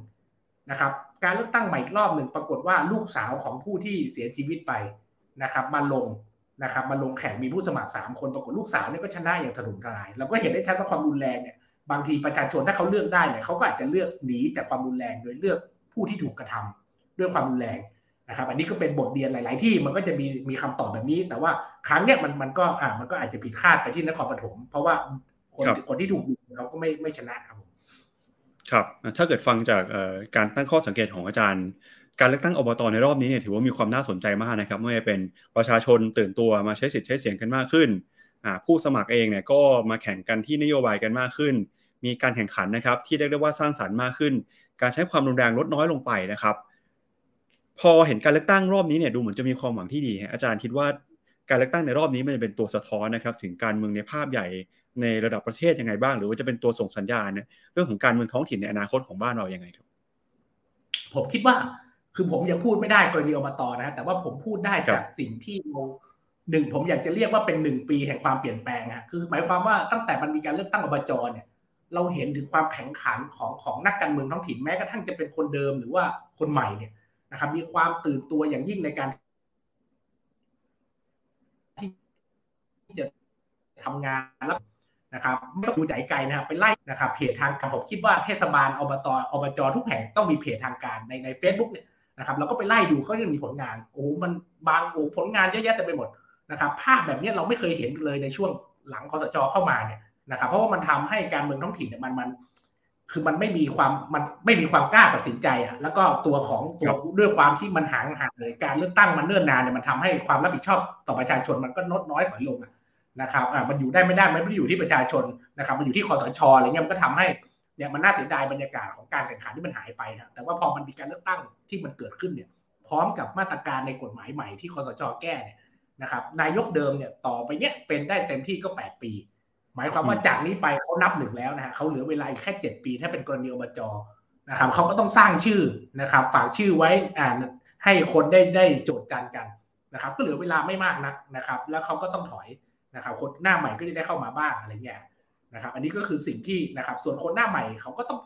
ทำเต็มที่เพื่อจะให้คนลืมว่าคนที่เขาเพิ่งเอาชนะนั้นนะเขาเคยทำดีไว้ยังไงเขาก็ต้องทำให้ดีกว่านะครับมันก็จะผ่านนโยบายผ่านความจริงจังในการนะครับแก้ปัญหาต่างๆนี่คือเรามองย้อนกลับไปกรณีของอบจ.กับเทศบาลว่าพอมันมีเลือกตั้งปุ๊บมันเปลี่ยนแปลงนะครับในแต่ละพื้นที่ยังไงบ้างซึ่งแน่นอนเราคงไปตอบไม่ได้ทั้งหมดแต่ว่าคนในพื้นที่ต่างๆจะตอบได้ดีกว่าผมและจะรู้ว่ามันดีกว่าก่อนหน้านี้ที่ไม่มีเลือกตั้งมาตั้งนานยังไงบ้างครับพออาจารย์พูดถึง8ปีที่ผ่านมาที่เราไม่มีการเลือกตั้งไปเนี่ยเราก็เห็นว่าเรื่องของกลไกเรื่องของฟังก์ชันต่างๆมันก็หยุดชะงักไปนะครับทีนี้อยากชวนอาจารย์ย้อนกลับไปคุยในรอบอดีตที่ผ่านมาก่อนนะว่าที่ผ่านมาเนี่ยนะครับการมีอยู่ของอบต.ครับมันมีข้อถกเถียงอะไรบ้างมันมีปัญหาอะไรยังไงบ้างหรือว่าถึงขนาดบางคนบอกว่า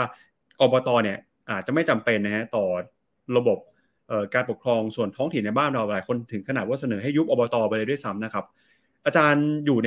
ในจุดยืนตรงไหนฮะเรื่องของการสนับสนุนการมีอยู่ของอบต.นะครับแล้วคิดว่าความสำคัญกลไกการทำงานหรือปัญหาของอบต.ที่ผ่านมาเนี่ยมันมีอะไรที่เราควรจะถกหรือว่าควรจะมาคิดกันครับครับต้องย้อนกลับไปก่อนที่ผมบอกว่าอบต.มันเกิดขึ้นด้วยความเป็นผลพวงจากการประนีประนอมนะครับดังนั้นมันก็มีความพิลึกพิลั่นบางอย่างเช่นยกตัวอย่างเช่นเขตเลือกตั้งของอบต.เนี่ยมันไปอิงแอบกับเขตการปกครองท้องที่นะครับผมเป็นต้นอย่างเงี้ยเป็นต้นมันก็เลยมีความนะครับแล้วก็ตัวอบต.เองเนี่ยมันไม่ได้กินพื้นที่นะครับคือบางอบต.เนี่ยผมยกตัวอย่างนะครับอันนี้ได้ข้อมูลมาจากท่านอาจารย์พิษนะครับขออนุญาตเอ่ยนามท่านได้แลกเปลี่ยนกันเมื่ออาทิตย์ก่อนท่านบอกว่าถ้าใครเคยไปเที่ยวบางกระเจ้านะไอตัวเกาะบางกระเจ้าที่เหมือนกระเพาะหมูที่อยู่สมุทรปราการที่อยู่ปากน้ำเนี่ยนะครับผมที่อยู่อำเภอพระประแดงเนี่ยนะครับตรงบางกระเจ้าเนี่ยนะครับมีอบต.มีตำบลนะฮะในตัวเกาะบางกระเจ้าเนี่ยมีตำบลทั้งหมด6ตำบลนะครับเกาะเล็กๆแค่นั้นมีอยู่6ตำบลและ6ตำบลเนี่ยเป็นอบต.หมดเลยนะครับก็มีพวกมันก็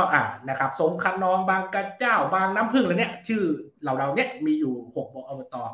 ทั้งหมดเนี่ยดูแลพื้นที่แค่16ตารางกิโลเมตรเฉลี่ยอบต.แห่งหนึ่งดูแลพื้นที่แค่2ตารางกิโลเมตรนะครับน่าจะประมาณนครราชบัณฑิตาอะไรประมาณคือเล็กมากนะครับเล็กมากๆแล้วก็พูดง่ายก็คือถ้าใครเป็นนักวิ่งก็จะนะครับคือวิ่งยังไม่ทันเหงื่อออกเนี่ยก็ครบรอบอบต.แล้วนะครับคือมันมีอบต.แบบนี้อยู่นะคืออันนี้เพื่อผมจะพูดเพื่อให้เห็นว่ามันมีความในอบต.เองมันก็มีความพิลึกพิลั่นแบบนี้นะอันนี้คือยกตัวอย่างนะของที่บางกระเจ้าที่สมุทรปราการทีนี้ไปดูแม่ฮ่องสอนนะครับในบทความผมยกตัวอย่างที่แม่ฮ่องสอนอยู่3ที่นะครับอบต.ที่แม่ฮ่องสอน3ที่เนี่ยนะมีอบต.ห้วยโป่งนะครับอำเภอเมืองแม่ฮ่องสอนดูแลพื้นที่651ตารางกิโลเมตรนะน้อยไม่รู้กี่ร้อยลูก650ตารางกิโลเมตรอบต.ห้วยผา615อบต.ปางหมู300ตารางกิโลเมตร3อบต.นี่รวมกัน 1,600 ตารางกิโลเมตรเท่ากับกรุงเทพมหานครทั้งกรุงเทพอันนี้ก็คือแค่3อบต.นะขนาดบางกระเจ้าเมื่อกี้นะ67อบต.เราก็จะเห็นความคือมันเป็นลักษณะที่มันไม่คุยกันไม่ได้นะฮะมันควรจะต้องพูดถึงขนาดพื้นที่ที่เหมาะสมนะครับจำนวนประชากรที่เหมาะสมนะครับเพื่อให้อบต.เนี่ยมันสามารถที่จะนะครับแก้ปัญหานะครับแล้วก็ ทำอะไรได้มากกว่าที่เป็นอยู่อะไรเงี้ยนะครับไอ้ที่มันกว้างใหญ่เกินไปมันก็จะต้องหาวิธีการที่จะทำให้มันนะครับแล้วมันก็มีอีกอย่างหนึ่งที่อันนี้ไม่พูดไม่ได้ก็คือว่ามีอบต.จำนวนมากมีตำบลในจำนวนมากในประเทศนี้ที่ตำบลเดียวเนี่ยมีหลายการปกครองท้องถิ่นนะครับผมบางตำบลอย่างที่ผมอยู่เนี่ยตำบลช้างเผือกที่เชียงใหม่เนี่ยมี3นะครับมีทั้งเทศบาลนครมีทั้งเทศบาลตำบลแล้วก็มีทั้งอบตเป็นติ่งนิดเดียวนะครับเทศบาลก็เป็นติ่งก็คืออันนี้ก็คือส่วนหนึ่งแล้วก็โดยส่วนใหญ่ของประเทศหลายๆพื้นที่เนี่ยก็จะมีลักษณะแบบนี้นะครับที่ตำบลเดียวมี2อบตนะครับผมเรียกว่าเป็นเหมือนไข่ดาวตรงกลางเนี่ยจะเป็นไข่แดงนะครับไข่แดงก็คืออุดมสมบูรณ์ความหนาแน่นประชากรนะครับก็คือเทศบาลขณะที่ไข่ขาวเนี่ยมันจะดูแลพื้นที่ขนาดใหญ่นะครับผมปัญหาที่เกิดขึ้นในตำบลที่มี2อบตแบบเนี้ยนะครับก็คือนะครับถ้าเขาร่วมมือกันก็ดีไปนะครับแต่ว่าถ้าไม่ร่วมมือกันเนี่ยเราก็จะพบปัญหาก็คือว่ายกตัวอย่างเช่นนะครับพื้นที่ขนาดเล็กไม่มีทางที่คุณจะหาที่กำจัดขยะได้นะครับเอาไปใช้วิธีฝังกลบวิธีที่จะไปทำลงเผาขยะอะไรต่างๆไม่มีทางนะครับคุณก็ต้องไปพื้นที่ขนาดใหญ่แล้วก็ห่างไกลผู้คนที่มันจะไม่สร้างความเดือดร้อนรำคาญอะไรเงี้ยมันก็ต้องไปพื้นที่อบต.ข้างๆนะครับมันก็เกิดปัญหาแบบเนี้ยนะครับที่มันไม่เกิดความร่วมมือกันดังนั้นเนี่ยจะทำยังไงให้มันเกิดกระบวนการควบรวมแบบที่มันเปิดกว้างนะครับหมายความว่ามันเป็นความสมัครใจของทั้งสองฝ่ายที่เขาจะรวมกันนะครับซึ่งเกิดยากมากนะครับเป็นเรื่องที่แทบเป็นไปไม่ได้เลยนะครับมีอบต.ที่นะครับอุบล3แห่งนะครับเทศบาลกับอบต.รวมกันจะตั้งเป็นเทศบาลนะครับก็ยังไม่สำเร็จนะครับมันก็เป็นกระบวนการที่ต้องมาคุยกันว่ามันจะมีนะครับวิธีการยังไงบ้างที่ทำให้อบต.เนี่ยมีขนาดพื้นที่ที่เหมาะสมนะครับหรือว่ามันควรจะมีรูปแบบที่มันอย่างบางที่อย่างเงี้ยอย่างขออนุญาตยกตัวอย่างอย่างบางพีใหญ่นะเป็นอบต.ที่ได้งบประมาณมากที่สุดนะ600 กว่าล้านในปี10เนี่ย600 กว่าล้านทำไมไม่เป็นเทศบาลก็ไม่เข้าใจแล้ว600 กว่าล้านเนี่ยเป็นเทศบาลเมืองได้สบายก็ไม่เป็นอาจจะเป็นว่าส่วนหนึ่งเนื่องจากนะครับสมาชิกอบต.เนี่ยอิงหมู่บ้านบางพีใหญ่ผมก็ใจว่าน่าจะมีอยู่25 หมู่บ้าน25 หมู่บ้านหมายความว่าสมัยก่อนนะฮะที่จะแก้กฎหมายเป็นการเลือกตั้งรอบนี้เขามีสมาชิกอบต.50 คนนะครับแต่ถ้าเขาเปลี่ยนเป็นเทศบาลถ้าเป็นเทศบาลตำบลเขาเหลือ12นะครับถ้าเป็นเทศบาลเมืองเขาเหลือ24นะครับถ้าได้เป็นเทศบาลเมืองเขาเหลือ18ถ้าเป็นเทศบาลนครเขาก็มี24ก็ยังน้อยกว่าจำนวนสมาชิกอบต.ที่เขามีอยู่ทุกวันนี้มันก็อาจทำให้เขาก็อาจจะยังไม่อยากเป็นเทศบาลทั้งที่งบประมาณความหนาแน่นอะไรเขาถึงหมดละไอ้อย่างเงี้ยมันจะทำยังไงให้มันเกิดรูปแบบการปกครองท้องถิ่นที่มันสมเหตุสมผลเนี่ยเพื่อให้มันมีศักยภาพที่เพิ่มขึ้นสำหรับพื้นที่ที่ยังไม่มีศักยภาพหรือว่าพื้นที่ที่มันเกินศักยภาพไปแล้วเพราะว่าบางพื้นที่ดูพื้นที่เล็กมากพัฒนาจะไม่รู้จะพัฒนาอะไรฮะก็ไปถึงขั้นติดไวไฟฟรีให้ประชาชนใช้แล้วเพราะว่านะครับถนนหนทางเขาทำพร้อมไปหมดแล้วเขามีพัฒนาการที่พื้นที่เขาเล็กแล้วเขาก็พัฒนาการอย่างยาวนานเนี่ยคือประเด็นผมคิดว่ามันต้องมาถกกันเรื่องนี้นะครับว่าจะเกิดการควบรวมอะไรยังไงให้มันสมเหตุสมผลแต่มันต้องเกิดขึ้นภายใต้กระบวนการที่เปิดกว้างไม่ใช่แบบทับดาวสั่งนะครับบีบบังคับลงมามันควรจะต้องได้มีการพูดคุยเพราะว่าบางพื้นที่มันอาจจะมีความขัดแย้งทางชาติพันธุ์มีลักษณะของภูมิประเทศอะไรที่เราต้องลงไปดูเนี่ยครับอาจารย์มองเรื่องการซ้อนทับกันเรื่องของอำนาจหน้าที่กันยังไงฮะไม่ว่าจะเป็นอบต.อบจ.เทศบาลนะครับหรือที่อาจารย์บอกว่ามันก็เป็นเรื่องของการประนีประนอมที่ยังหาจุดลงตัวกันไม่ได้มันก็เลยเห็นความลักลั่นย้อนแย้งกันอยู่แบบนี้นะครับในเรื่องของการบริหารอำนาจบริหารพื้นที่กันแบบนี้ครับผมคิดว่าความทับซ้อนระหว่างอบจ.กับคือในแง่เรื่องการค้าที่ตัดทิ้งเพราะว่าฐานภาษีคนละตัวดังนั้นไม่มีการแย่งฐานภาษีกันแน่นอนเทศบาลเขาอบต.เขาก็จะมีภาษีของเขาภาษีป้ายลงเรือนที่ดินสิ่งปลูกสร้างอะไรก็ว่าไปนะครับบำรุงท้องที่ส่วนอบจ.เขาจะมีฐานภาษีหลักเขาก็จะมีนะครับเรื่องน้ำมันกับเรื่องโรงแรมนะครับดังนั้นเรื่องภาษีไม่มีความทับซ้อนแต่ว่าที่ทับซ้อนก็คือเรื่องอำนาจหน้าที่เนื่องจากพื้นที่ของอบจ.เนี่ยดูแลทั้งจังหวัดนะครับมันก็กลายเป็นปัญหาเรื่องความสัมพันธ์ทางการเมืองหมายความว่าถึงเวลาอบจ.ก็มีงบประมาณจำกัดมีทรัพยากรบุคลากรมีเครื่องไม้เครื่องมือเครื่องจักรกลอะไรเงี้ยจำกัดถึงเวลานะครับพื้นที่ดูแลอบจ.คือทั้งจังหวัดนะครับดังนั้นอบจ.ที่สามารถเข้าถึงนะครับอบจ.ได้ก็จะได้รับการนะครับอนุเคราะห์เครื่องจักรกลเป็นพิเศษเพื่อไปช่วยขุดลอกคูคลองหรือซ่อมแซมถนนโดยที่อบต.เขาก็ไม่ต้องใช้ทรัพยากรของตัวเองเพราะมันเกิดกำลังเขาก็มาขออบจ.สนับสนุนแต่ว่าการจะสนับสนุนของอบจ.มันก็ต้องขึ้นอยู่กับนะครับว่าเป็นพื้นที่เป็นฐานเสียงไหมพื้นที่นี้ไม่ได้เลือกนะครับนายกคนนี้หรือเปล่าเขาก็จะพอเห็นกันอยู่ดังนั้นมันก็อาจจะต้องรออะไรเงี้ยให้พื้นที่ที่เป็นฐานเสียงของนายกอบจ.ก่อนอะไรเงี้ยมันก็อาจจะมีประเด็นเหล่านี้อยู่ นะครับในแง่เรื่องความทับซ้อนเนื่องจากภารกิจของอบจ.เนี่ยมันไปคุมอบต.แต่ว่าโดยอย่างที่ผมบอกนะอบต.ส่วนใหญ่เนี่ยนะครับเขาก็จะไม่มีศักยภาพที่จะทำอะไรได้เองมากนะเขาก็ต้องขอพึ่งหน่วยงานนะครับที่เหนือขึ้นไปโดยพี่อบจ.ในการจัดการปัญหาของเขาหลายๆเรื่องครับครับแล้วกับ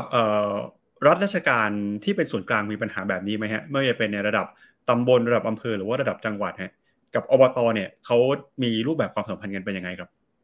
ผมคิดว่านี่ปัญหาใหญ่นะคือไม่ได้ปัญหาของอบต.แต่เป็นปัญหาใหญ่ของการปกครองท้องถิ่นทั้งประเทศที่อำนาจส่วนใหญ่เนี่ยไม่ได้อยู่กับท้องถิ่นแต่อำนาจส่วนใหญ่เนี่ยมันอยู่กั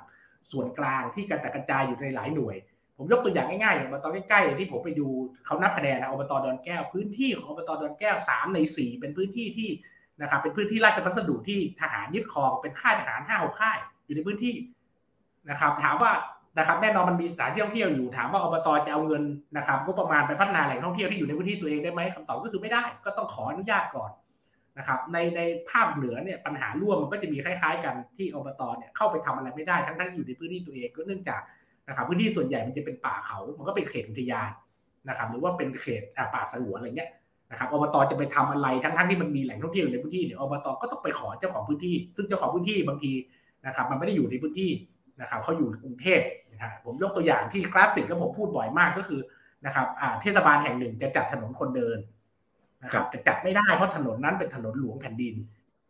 นะครับต้องขออนุญาตที่บดีกรมทางหลวงเพื่อจะปิดถนนมาจัดถนนคนเดินให้พ่อค้าแม่ค้ามันได้ขายของกระตุ้นเศรษฐกิจท้องถิ่นอันนี้คือตัวอย่างว่าอำนาจที่แท้จริงเนี่ยจำนวนมากมันไม่ได้อยู่ที่ท้องถิ่นนะครับมันอยู่ที่ส่วนกลางอยู่ที่ส่วนที่มันเหนือขึ้นไปนะครับแล้วมันก็มีปัญหาเรื่องพื้นที่ทับซ้อนเพราะว่าอำนาจพวกนี้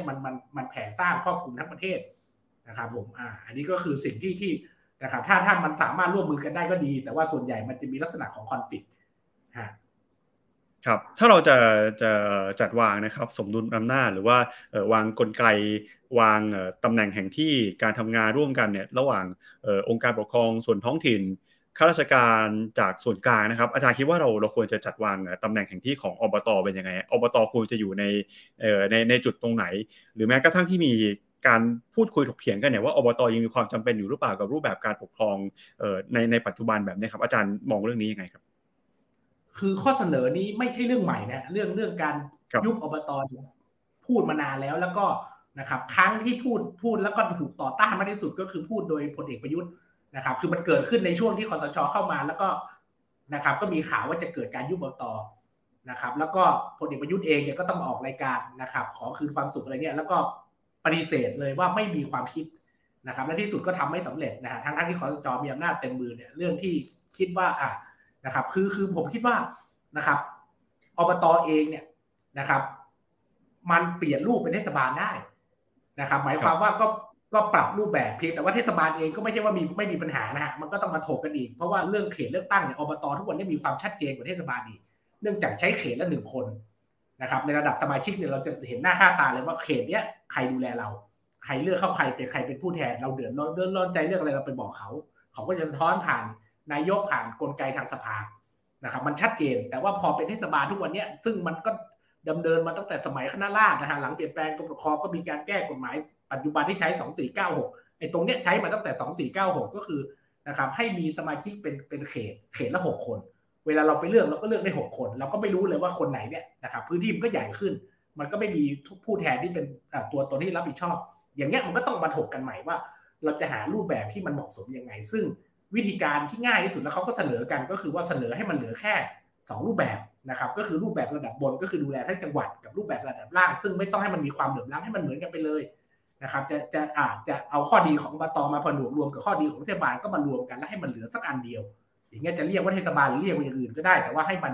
นะครับให้มันเหมือนกันในระดับล่างที่เป็นองค์กรปกครองท้องถิ่นขนาดเล็กที่ใกล้ชิดประชาชนและองค์กรปกครองท้องถิ่นระดับจังหวัดเนี่ยก็ออกแบบอีกแบบนึงอันนี้มันก็จะเป็นโมเดลแบบที่ใช้ในญี่ปุ่นในเกาหลีนะครับแล้วก็มีคนพยายามผลักดันผ่านร่างของจังหวัดจัดการตนเองนะครับที่มีการเคลื่อนไหวหลายจังหวัดแล้วก็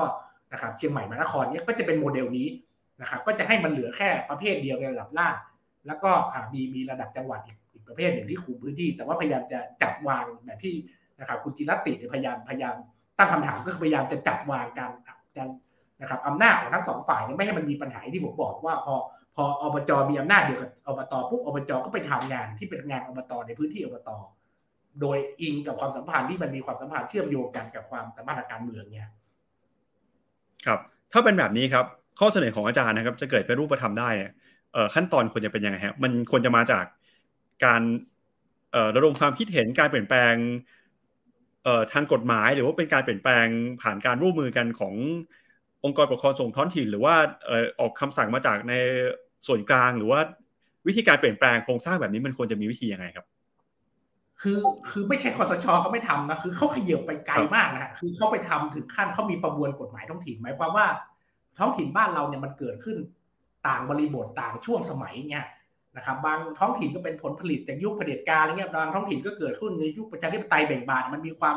มแตกต่างตรงนี้อยู่นะครับในเรื่องของจุดกำเนิดของแต่ละท้องถิ่นเนี่ยนะครับทีนี้พอยุคคสช.เนี่ยก็เลยเกิดความคิดว่าเราทำไมไม่ทำประมวลกฎหมายท้องถิ่นแบบประมวลกฎหมายยาประมวลกฎหมายที่ดินอะไรเงี้ยคือเอาทุกเรื่องเกี่ยวกับท้องถิ่นไม่ว่าเรื่องกฎหมายเลือกตั้งเรื่องการบริหารงานบุคคลเนี่ยไปรวมไว้อยู่ในที่เดียวนะครับเรามาเปิดดูเราก็จะรู้เลยว่าเราไม่ต้องโอ้ทุกวันนี้มันมีเป็น10ฉบับกฎหมายที่เกี่ยวกับท้องถิ่นมันไปแต่กระจายนะครับเขาก็มีความพยายามและเป็นร่างแล้วแต่เขาไม่ได้ผลักดันให้มันเกิดการบังคับใช้จริงแต่ในร่างนั้นมันก็แฝงด้วยการเรื่องของการควบรวมนะครับคือพูดง่ายคือเขาจะให้อบต.เนี่ยนะครับที่มีคนไม่ถึง 7,000 และมีงบไม่ถึง20ล้านมั้งต้องไปแปะกับอบต.แห่งอื่นนะครับสมมุติ2แห่งมีไม่ถึงทั้งคู่ก็มาจับมือกันแล้วให้มันถึงถ้า2แห่งยังไม่ถึงก็ต้องไปจับแห่งที่3เพื่อให้มันถึงนะครับอันนี้คือไอเดียเขาที่เสนอไว้ตอนนั้นแต่ว่ามันไม่เห็นผลเพราะว่าไอตัวร่างประมวลกฎหมายท้องถิ่นเนี่ยมันไม่ได้รับการผลักดันต่อนะครับมันมีเพียงแต่ร่างไว้แล้วก็สุดท้ายก็เกิดการเลือกตั้งใหม่ก่อนนะครับนโยบายพรรคการเมืองต่างๆที่เสนอตอนปี62เนี่ยก็ไม่ได้พูดเรื่องนี้อีกนะครับก็ส่งเสริมเรื่องกระจายอำนาจอะไรก็ว่าไปแต่ไม่ได้พูดเรื่องการเปลี่ยนแปลงเชิงโครงสร้างขนาดใหญ่แบบนี้นะครับแน่นอนอาจจะคาดหวังได้กับการยกร่างรัฐธรรมนูญฉบับใหม่ทั้งฉบับซึ่งตอนนี้สภาก็ปิดทางอีกนะครับมันก็อาจจะแก้ตั้งแต่ระดับบนก็คือแก้ที่ตัวรัฐธรรมนูญหรือว่าเราจะแก้ที่ตัวกฎหมายซึ่งแน่นอนแต่แก้ที่กฎหมายได้มันก็ต้องเป็นนโยบายของพรรคนโยบายของรัฐบาลซึ่งณขณะนี้ไม่มีนะครับก็ต้องรอกันครั้งหน้าว่าจะมีพรรคไหนที่เห็นความสำคัญแล้วก็นะครับเอาจริงเอาจังกับเรื่องนี้นะครับครับถ้าแก้ในระดับรัฐธรรมนูญเลยนี่กลไกจะเป็นยังไงครับก็นะครับเราอยากเห็นอะไรเราก็ไปเขียนรัฐธรรมนูญนะฮะมันก็เป็นสิ่งที่ง่ายมากเพราะว่ารัฐธรรมนูญเป็นกฎหมายสูงสุดนะครับพอมันมีสภาพบังคับในระดับรัฐธรรมนูญปุ๊บเนี่ยนะครับไอ้กฎหมายลูกที่มันเป็นอุปสรรคขัดขวางอะไรต่างๆนานาเนี่ยมันก็จะต้องถูกขจัดนะครับอย่างเรื่องของการควบรวมเนี่ยถ้าเราไปกำหนดไว้หลายประเทศก็กำหนดไว้นะในรัฐธรรมนูญนะฮะมันก็จะเบิดมีมันก็จะต้องมีกระบวนการนะครับทีนี้เราจะเขียนละเอียดมากน้อยขนาดไหนอันนี้ต้องไปว่ากันอีกทีหนึ่งนะครับก็ต้องไปถกกันแต่ว่าในหลายประเทศเขาก็จะวางคณะกรรมการวางแนวทางวางกรอบเวลาไว้นะครับเพื่อจะให้เกิดนะครับกระบวนการตรงนี้มันดำเนินต่อไปได้หลังจากมีรัฐธรรมนูญใหม่ใช้อะไรเงี้ยครับอาจารย์คิดว่ารูปแบบไหนน่าจะเหมาะสมกับสถานการณ์ในปัจจุบันมากกว่ากันครับคือถ้าเป็นไปได้สุดเนี่ยรูปแบบรัฐธรรมนูญเนี่ยเลิกลืมไปได้เลยครับเพราะยากมากการแก้รัฐธรรมนูญแต่ละเรื่องนะฮะดังนั้นไอ้เรื่องรัฐธรรมนูญแล้วหวังให้มันเกิดความเปลี่ยนแปลงกระทบตามมาเนี่ยกระทบชิ่งต่อมาเป็นลูกระนาดเนี่ยคงไม่เกิดแต่ว่าถ้ามันเปลี่ยนได้ง่ายที่สุดก็คือนะครับก็ต้องอาศัยความร่วมไม้ร่วมมือความเข้มแข็งขององค์กรท้องถิ่นทั้งหลายเนี่ยที่จะมาผลักดันนะครับแต่ปัญหาอย่างที่บอกเนาะอบต.พอไปยกเลิกเขากระทบนะครับเทศบาลเขากระทบอะไรเงี้ยมันก็ต้องนะครับแต่ว่าเราจะทำยังไงเพื่อจะอธิบายทำความเข้าใจเพื่อให้เห็นว่าถ้ามันเกิดการควบรวมได้ถ้ามันเกิดนะครับการปฏิรูปการปกครองท้องถิ่นได้ขนาดใหญ่สักครั้งเนี่ยนะครับมันจะทำให้ท้องถิ่นเนี่ยมันตอบโจทย์พี่น้องประชาชนมากกว่าที่มันเป็นอยู่แล้วมันจะขจัดข้อจำกัดที่มันเป็นนะครับหลายๆเรื่องที่ผมได้ยกตัวอย่างไปวันนี้ได้ครับผมครับอีกประมาณ 2-3 คำถามครับแก้กฎหมายครับแก้กฎหมายเนี่ยเป็นเรื่องง่ายสุดแต่ว่ามันจะแก้ได้มันก็ต้องเริ่มจากการเลือกตั้งครั้งหน้าแล้วก็ให้นักการเมืองเสนอนโยบายเรื่องนี้ให้มากขึ้นนะครับแล้วก็เห็นว่ามันเป็นเรื่องสำคัญไม่แพ้เรื่องปากท้องหรือเรื่องเศรษฐกิจครับอีกประมาณ2คำถามสุดท้ายนะครับก่อนที่จะไปดูคำถามที่คุณผู้ชมส่งมานะครับคุณผู้ชมถ้าดูรายการวันนี้อยู่นะครับมีคำถามอยากจะมาพูดคุยแลกเปลี่ยนความคิดเห็นกันในเรื่องของการเลือกตั้งท้องถิ่นการเลือกตั้งอบต.เนี่ยสามารถพิมพ์คำถามเข้ามาที่ช่องแชทนี้ได้เลยนะครับก็คำถามถัดไปที่ผมจะถามอาจารย์ครับในช่วงปี2ปีที่ผ่านมาเนี่ยเราเห็นกระแสการตื่นตัวของคนรุ่นใหม่นะครับในการเมืองระดับประเทศเนี่ยมีความสนใจของคนรุ่นใหม่ในสัดส่วนที่สูงมากนะครับแต่พอมาดูภาพการเมืองท้องถิ่นเนี่ยเราเห็นคนรุ่นใหม่เข้าไปมีบทบาทในการเมืองท้องถิ่นแค่ไหนครับผมพูดได้เลยว่าน้อยฮะอย่างที่ผมบอกว่าเนี่ยเราเสียดายว่าระบบไอ้ฐานข้อมูลประเทศเราเนี่ยมันใช่ไหมกกต.แต่ละแห่งก็รายงานข้อมูลกันคนละชุดนะครับ รายละเอียดบางเรื่องที่คิดว่ามันจะมีประโยชน์เนี่ยอย่างเราเป็นนักวิชาการเนี่ยข้อมูลพวกนี้มันมีประโยชน์หมดนะครับถ้าเขารายงานให้มันละเอียดเนี่ยนะครับอย่างเรื่องอายุเนี่ยผมคิดว่ามันควรต้องรายงานไหมนะครับว่านะครับคนที่ชนะเนี่ยอายุเท่าไหร่อะไรเงี้ยนะครับผมซึ่งแล้วก็ควรจะต้องหาค่ามาดูค่าเฉลี่ยนะครับแล้วมันจะตอบคำถามคุณจิรติเลยว่าเนี่ยคนรุ่นใหม่ตื่นตัวมากน้อยเพียงใดนะครับซึ่งแม้กระทั่งคณะก้าวหน้าที่ผมมีข้อมูลนะครับคณะก้าวหน้าเนี่ยเขาชนะ38คนใช่ไหมนะครับปรากฏว่าค่าเฉลี่ยของคนที่ลงในนามคณะก้าวหน้าซึ่งนะครับ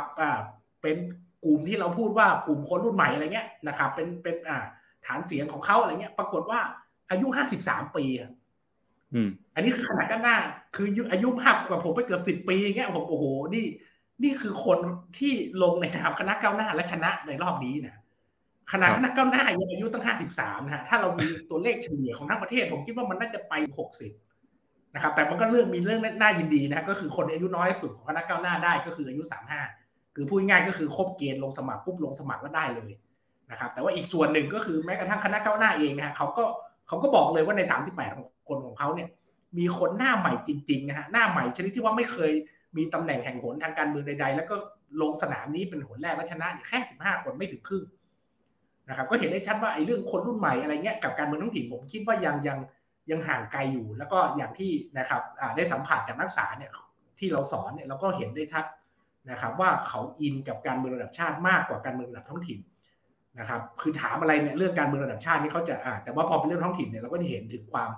ามใส่ใจที่มันแตกต่างกันเนี่ยนะครับโดยเฉพาะยิ่งการกลับไปเลือกอย่างเงี้ยเขาก็ไม่รู้สึกว่ามันมีว่าเขาจะเปลี่ยนแปลงอะไรได้ถ้าพ่อแม่ปู่ย่าตายายไม่ขอให้ไปเลือกบางทีก็อาจจะทิ้งนะครับแต่ว่าถ้าเป็นเลือกตั้งใหญ่โอ้โหพวกนี้เขาจะนะครับมีความ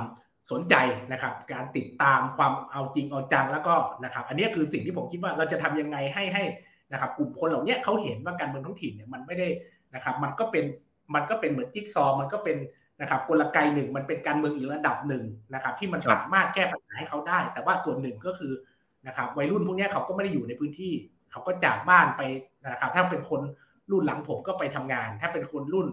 วัยรุ่นหน่อยก็ไปเรียนหนังสือเขาก็ไม่ได้อยู่ในพื้นที่เขาก็ไม่ได้อินกับ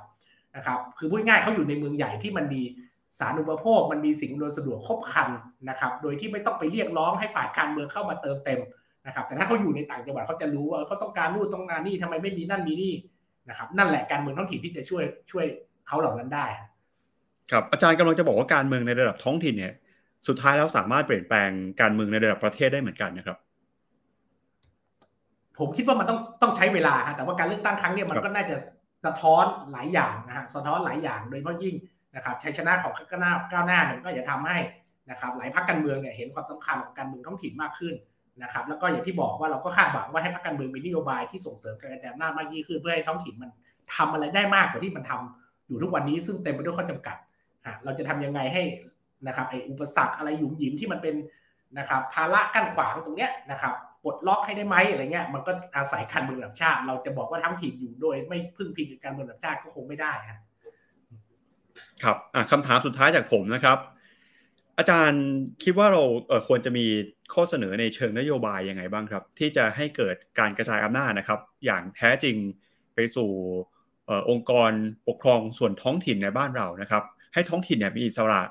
แล้วก็คนที่ได้รับการเลือกตั้งเนี่ยเป็นปากเป็นเสียงตอบสนองต่อความต้องการของประชาชนในพื้นที่ได้อย่างแท้จริงครับท่ามกลางความขัดแย้งกันความลักลั่นกันทางอำนาจนะครับไม่ว่าจะเป็นในระดับอบต.อบจ.หรือแม้กระทั่งความขัดแย้งระหว่างการปกครองส่วนท้องถิ่นกับราชการในส่วนกลางครับจะมีข้อเสนอยังไงครับเป็นคำถามที่ตอบยากมากแล้วมันเป็นเรื่องใหญ่มากนะครับก็คือว่านะครับปัญหาของเราคือเรากระจายอำนาจล่าช้าในความหมายว่าหลายเรื่องเนี่ยเราควรจะต้องทำไปเมื่อ10ปีที่แล้วนะครับกว่าแต่เราก็เพิ่งมาทำตอนนี้เพราะว่าแน่นอนมันก็เกิดการรัฐประหารเกิดการดึงอำนาจเกิดการเปลี่ยนแปลงรัฐบาลนะครับเรื่องหนึ่งเนี่ยที่เคยมีการผลักดันตั้งแต่สมัยคุณทักษิณนะฮะก็คือเรื่องการถ่ายโอนนะครับลงตอนนั้นเขายังไม่เรียกตอนนั้นเขาน่าจะเรียกว่าสาธารณสุขนะครับตอนหลังก็จะมีส่วนหนึ่งกลายเป็นโรงพยาบาลส่งเสริมสุขภาพระดับตำบลสิ่งที่มันควรเกิดตั้งแต่ก่อนปี49นะครับแต่ว่ามันเพิ่งมาเกิดในตอนเนี้ยนะครับหลังผ่านไป10 กว่าปีนะครับตอนเนี้ยเริ่มมีการนะครับ รณรงค์นะครับไม่ได้เป็นการรณรงค์เริ่มมีการลงพื้นที่อบจแต่ละแห่งเพื่อจะประเมินความพร้อมว่าอบจพร้อมรับถ่ายโอนนะครับโรงพยาบาลส่งเสริมสุขภาพระดับตำบลที่เขาเรียกย่อๆว่ารปสตหรือว่านะครับกรณีของสถานีอนามัยเฉลิมพระเกียรตินะครับก็ไปดูว่าอบจแต่ละแห่งจะพร้อมรับกี่แห่งจะรับโอนไปทั้งหมดได้ไหมหรือว่าจะรับได้แค่นะครับ50% 30% อะไรก็ไปดูกันเป็นพื้นที่ไปแต่เรื่องนี้มันเป็นตัวอย่างว่าถ้าเราปล่อยให้มันดำเนินไปตามกลไกปกติเนี่ยมันก็จะล่าช้านะครับผมแต่ว่าถ้ามันมีตัวเร่งซึ่งแน่นอนตัวเร่งเนี่ยมันอยู่ในแผนกำหนดและขั้นตอนแผนกระจายอำนาจซึ่งปัญหาก็คือว่าไอ้แผนกระจายอำนาจเนี่ยพอมันเกิดรัฐประหารเนี่ยไอ้แผนกระจายอำนาจมันก็ไม่ได้ถูกบังคับใช้จริงจังนะครับสิ่งที่เป็นนะครับเป็นมาตรการที่เขากำหนดไว้ว่าเรื่องนี้ต้องยกให้ท้องถิ่นได้แล้วอะไรเงี้ยมันก็ไม่เกิดหรือว่าเวลาเขายกให้เขาก็ยกให้แต่งา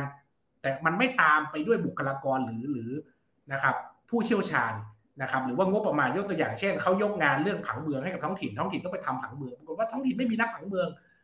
งนักผังเมืองนั่งอยู่ในโยธาธิการนะครั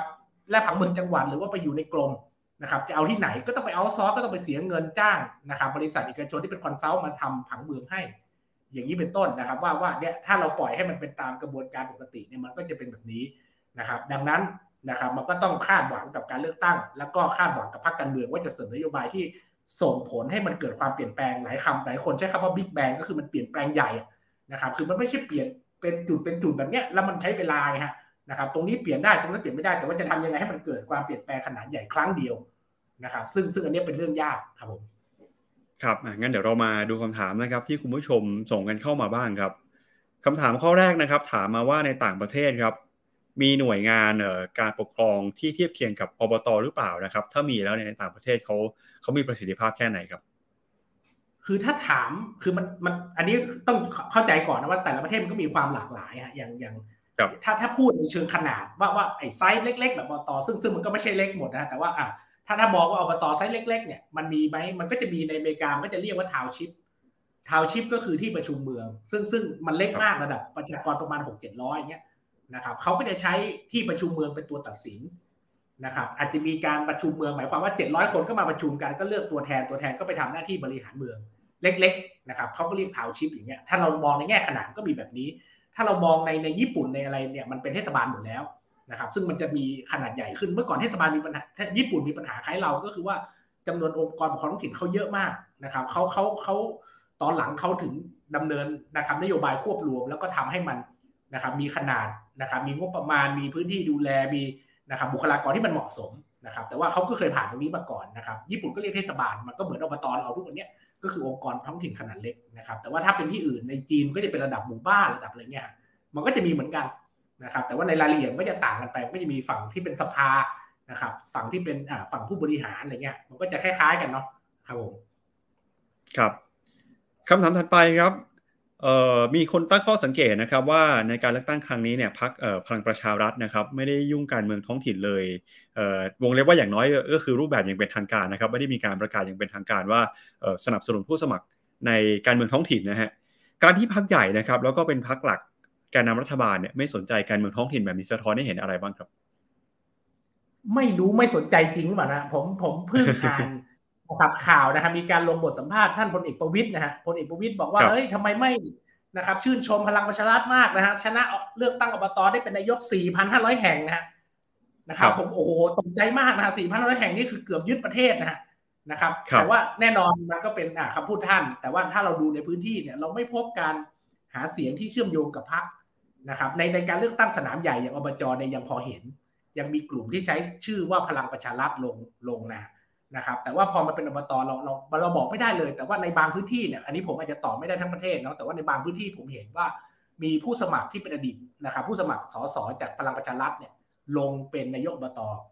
นะครับแล้วก็มีบางพื้นที่ที่มีการขึ้นป้ายแล้วก็ใส่โลโก้ความเป็นพลังประชารัฐชัดเจนอยู่แต่ผมไม่รู้มีกี่มากน้อยเนื่องจากในลักษณะของการเป็นทางการเขาไม่ได้ประกาศนะครับพลังประชารัฐเนี่ยไม่ประกาศตั้งแต่อบจ.แล้วนะครับแต่ก็เป็นละรู้กันเทศบาลก็ไม่ได้ยุ่งนะครับแต่ว่าพรรคที่ประกาศเนี่ยก็จะมีนะครับพรรคอื่นนะในสนามอื่นเนี่ยพรรคเพื่อไทยเองเนี่ยประกาศมาตั้งแต่สนามอบจ.จนถึงสนามของเทศบาลแต่พอมาถึงสนามของอบต.นี่ไม่มีนะครับไม่มีนโยบายอาจจะมองว่ามันเล็กเกินไปหรือว่าไม่ต้องการจะก่อให้เกิดความขัดแย้งในพื้นที่เนื่องจากมันอาจจะเป็นกลุ่มฐานของพรรคทั้งสองฝ่ายอะไรเงี้ยก็เลยพยายามจะรักษาระยะห่างจากการ